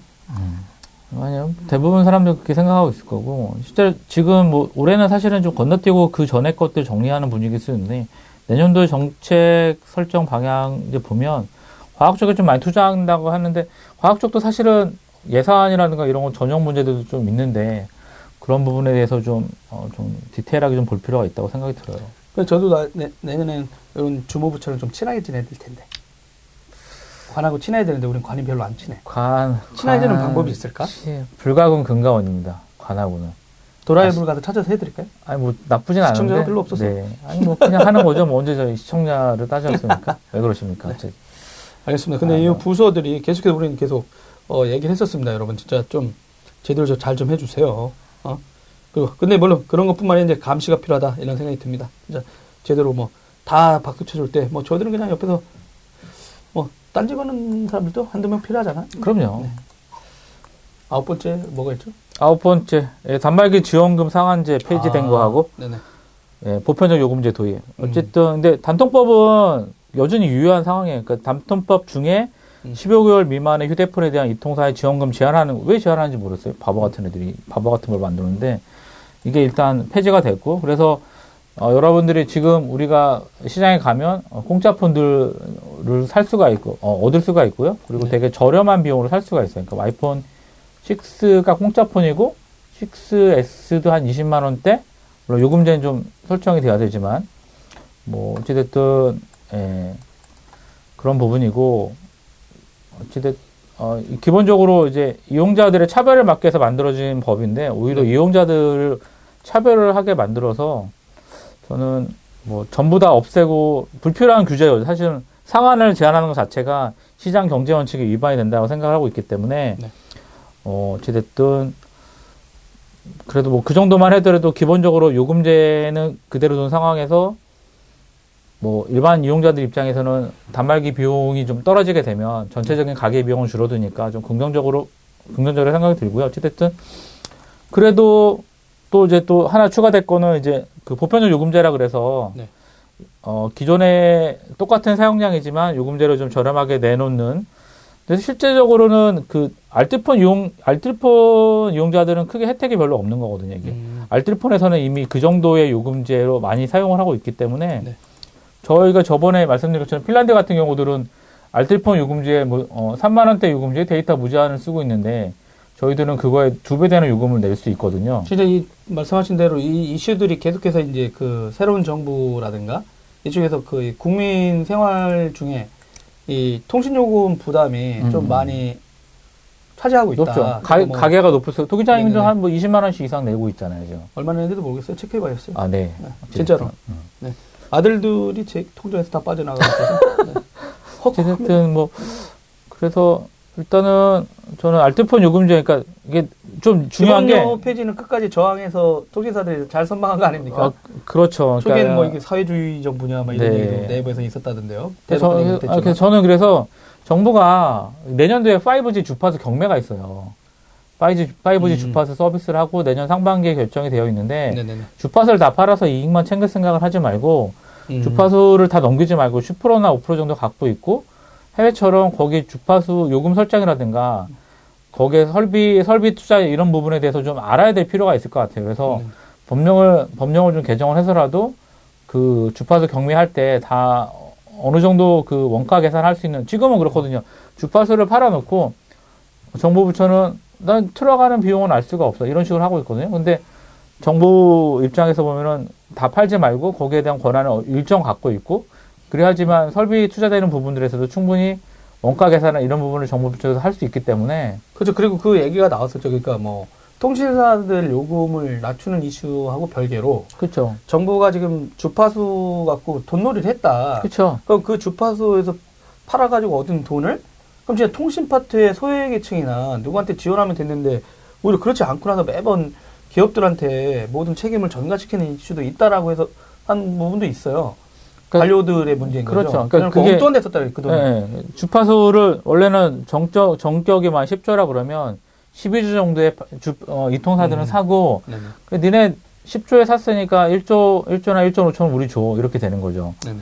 그러니까 이런 아주 안 좋은 관행들인데 뭐 그 그러니까 이제 원가 개념 자체가 되게 웃긴 거예요. 음. 일반 주파수들을 비싸게 사줬는데 우린 비싸게 사줬는데 우리가 얼마나 해야 됩니까 이런 음. 거죠. 그 보조금 같은 경우도 마찬가지니까 좀 정확하게 원가 계산을 산정할 수 있는 그런 조건들을 좀 정부가 좀 갖고 있으면 좋겠어요. 알겠습니다. 어, 이제 내년엔 통신요금 이슈는 많이 여전히 또 뜨거운가요? 제사 통신사 음, 의 등장? 제사 통신사는 제가 봤을 때는 힘들 것? 같아요. 예, 왜냐하면은 뭐 이통사 이통 3사들의 어떤 체계가 되게 어, 굳건하고 음. 오히려 알뜰폰 사용자들에 대한 단말기 어, 망 이동 통신 어, 도매 대가 비용이 네. 그러니까 계속 원가 원가 그러니까 원가가 얼마인지 모르는 상황에서 음. 이통사들이 제출하는 조건만 가지고서 그래 니네 이거구나 그럼 우리 이만큼 받아도 되겠다 이런 식으로 어, 요금이 결정이 되니까 음. 어, 알뜰폰 사용 사업자들 입장에서도 그 얘기를 하거든요. 도매대금 대가가 되게 비싸다. 비싼 데다가 자기네들 마진 무축하려니까 적자가 될 수밖에 없는 상황인 거고 음. 이통사들 입장은 자기네들은 뭐 손해 보고 그 저희 방송이나 이런 데 나왔겠지만 원가표 계산이 되어 있잖아요. 음. 그 상황에서 손해를 보지 않고 망 대가 이익을 챙긴 상태에서 망 도매 대가를 주니까 당연히 그들로서는 뭐 어, 그래 가져가 이런 거 이런 거니까 뭐 정책 부서에서 좀 그 도매 대가에 대한 그런 부분들의 정확한 원가 계산이 좀 필요하다고 보여요. 그런 것도 있잖아요. 요즘에 이제 클라우드 인프라가 통신사 인프라로 들어가고 있거든요. 그렇죠, 그러다 보니까 그렇죠. 이제 그 설비 투자, 후발 주자가 좀 그 기지국을 짓는 이슈가 있긴 한데 음. 그 인프라를 만들어내는 비용이 상당히 저렴해지고 있다. 그렇죠. 그러면 50% 언더로 떨어지고 네, 있는 상황이기 때문에 어떻게 보면 정부가 정책적으로 그런 만약 정 모하면 제사 이동통신사를 그렇죠. 이렇게 하게 하려면 이렇게 봐도 쉽지는 않잖아요. 네네 그러면 그 회사가 쉽게 들어올 수 있는 구조나 기술적으로 된 게 있거든요. 그렇죠. 그럼 그쪽으로 좀 유도를 하고 말씀하신 대로 뭐 주파수를 뭐 5G 음. 쪽에 하든 아니면 이제 뭐 그러니까 순차적으로 소프트 랜딩을 하잖아요. 그렇게 할수 네네네. 있는지 저는 이제 그런 약간 미세한 조정들이 필요한데 네. 이분들이 그런 걸 그러니까 지금 알뜰폰도 고사될 상황에 사 네. 이동통신사도 나올까 이런 거 보면 회의적이긴 하잖아요. 어, 예, 말, 말도 안 되는 네. 거고요. 그래서 저는 뭐 참여에 대해서 오늘도 또 뭐 발표를 했어요. 그래서 그 이통사들, 이통사들한테 얘기를 해서 네. 그 보편적 요금제 음. 어, 빨리 이제 하라고 뭐 그런 얘기도 있는 거고. 네. 어찌됐든 정책부서들, 그러니까 정부에 계신 분들은 제가 누차 어, 말씀드리지만. 시민단체들이 계속 얘기하고 이쪽에서 하니까 이제 네, 기업들은 맨날 시민단체 사람들이 다 만장차고 돌아다닌다 이렇게 그렇죠, 그렇죠. 어. 정책의 기준은 물론 산업 구조의 핵심이, 그러니까 소비자, 최종 소비자가 있고, 기업, 기업이 있고 그 중간에 정부가 있는 거죠. 그러니까 잘 조율해야 되는데, 그 동안의 정부의 정책들은 기업가들의 편을 들었다는 의견이 지배적입니다. 음. 그렇기 때문에, 하지만 그, 이제 결국 기업이 잘 되려면 최종 소비자가 잘 돼요. 그동, 그 동안에 보면은 이제 뭐, 중간에, 음, 뭐 삼각형 구조라고 얘기를 하는데 그게 아니라 별표 구조 아니면은 그 이제 역삼각형 구조가 어떻게 보면 좀 그런 식으로 되어 있기 때문에 네. 어, 어찌됐든 최종 그 정책의 기준이 최종 소비자한테 좀 갔으면 좋겠어요. 최종 소비자들이 좋으면 좋은 거예요. 네. 제가 계속 complain 거는 이유도 최종 소비자가 불편한데 니들은 개선하, 개선하지 않으니까 Y모사 얘기하는 겁니다. 음. Y모사. 정책의 기준이 최종 소비자가 불편한데 그네들은 뭐, 어, 불편하지 않다. 당연하죠. 당, 자기네들은 스키도 안 타고, 보드도, 아, 뭐야, 보드도 안 타고, 그냥 책상에 앉아서 정책만 결정하니까 똑같은 거거든요. 그러니까 정책의 기준은 최종 소비자가 불편하다고 하면, 음. 아, 나는 불편하지 않은데, 어, 왜이 사람 불편하다고 할까? 한 번쯤은 의견을 기울여서 한번 생각을 음. 해봐야 돼요. 그러니까 뭐 정통부 예전에 모 분처럼 유통사들이 돈을 많이 벌면 낮출 것이다. 네, 낮출 거이다 이런 허무맹랑한 생각하지 마시고 좀 소비자 입장에서 그런 정책들 새해에는 좀 많이 생기고 그랬으면 좋겠습니다. 개인적인 바람입니다. 마지막 열 번째 소식인데 네. 도라이브가 망하지 않고 1년간 연명했다?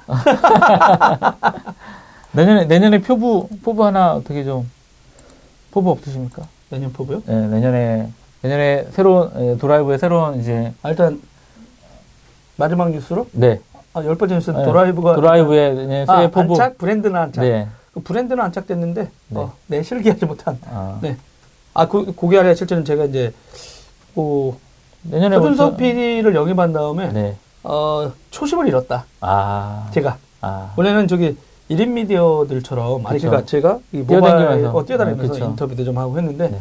어, 서피디가 너무 고급스럽게 잘 만드니까 시스템에 어, 어. 심취해 있어서 어, 그러다 보니까 사람들이 이제 야성이 사라졌다. 나날것 그대로 wild. 어, 없어졌다. wild가 어, 없어. 맨날 폰 들이대는 인간이 갑자기 요즘 화면 구성도 좋아졌다. 음. 이러면서 이제 나타나지도 않는다. 뭐 네. 이런 미론 아닌 미론도 많고. 그러다가 제가 어제 또 실제로 방송 준비하면서 어, 좀 반성하고 또 있는데 네.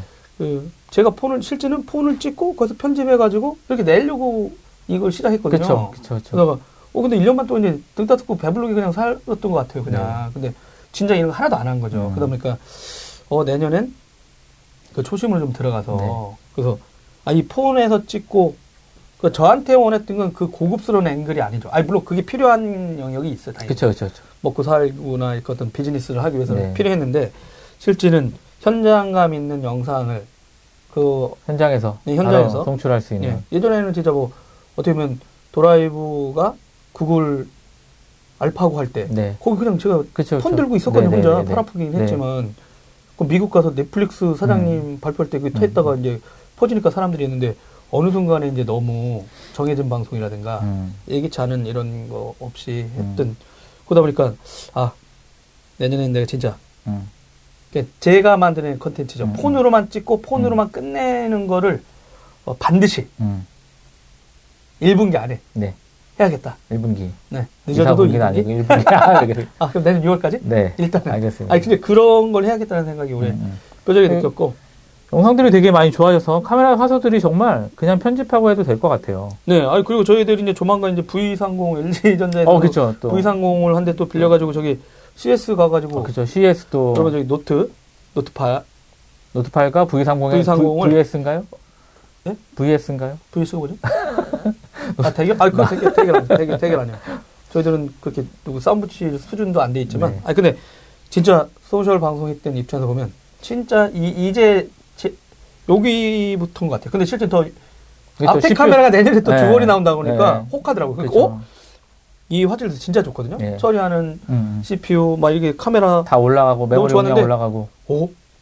이 앞에 dual 카메라만 되면 더 화질 더 좋아지잖아요. 그렇죠, 그렇죠. 그러다 보니까 아 이게 완결판이라고 생각했는데 내년에도 이거 사셔야겠네요. 내년에는 진짜 드디어. 그게 네.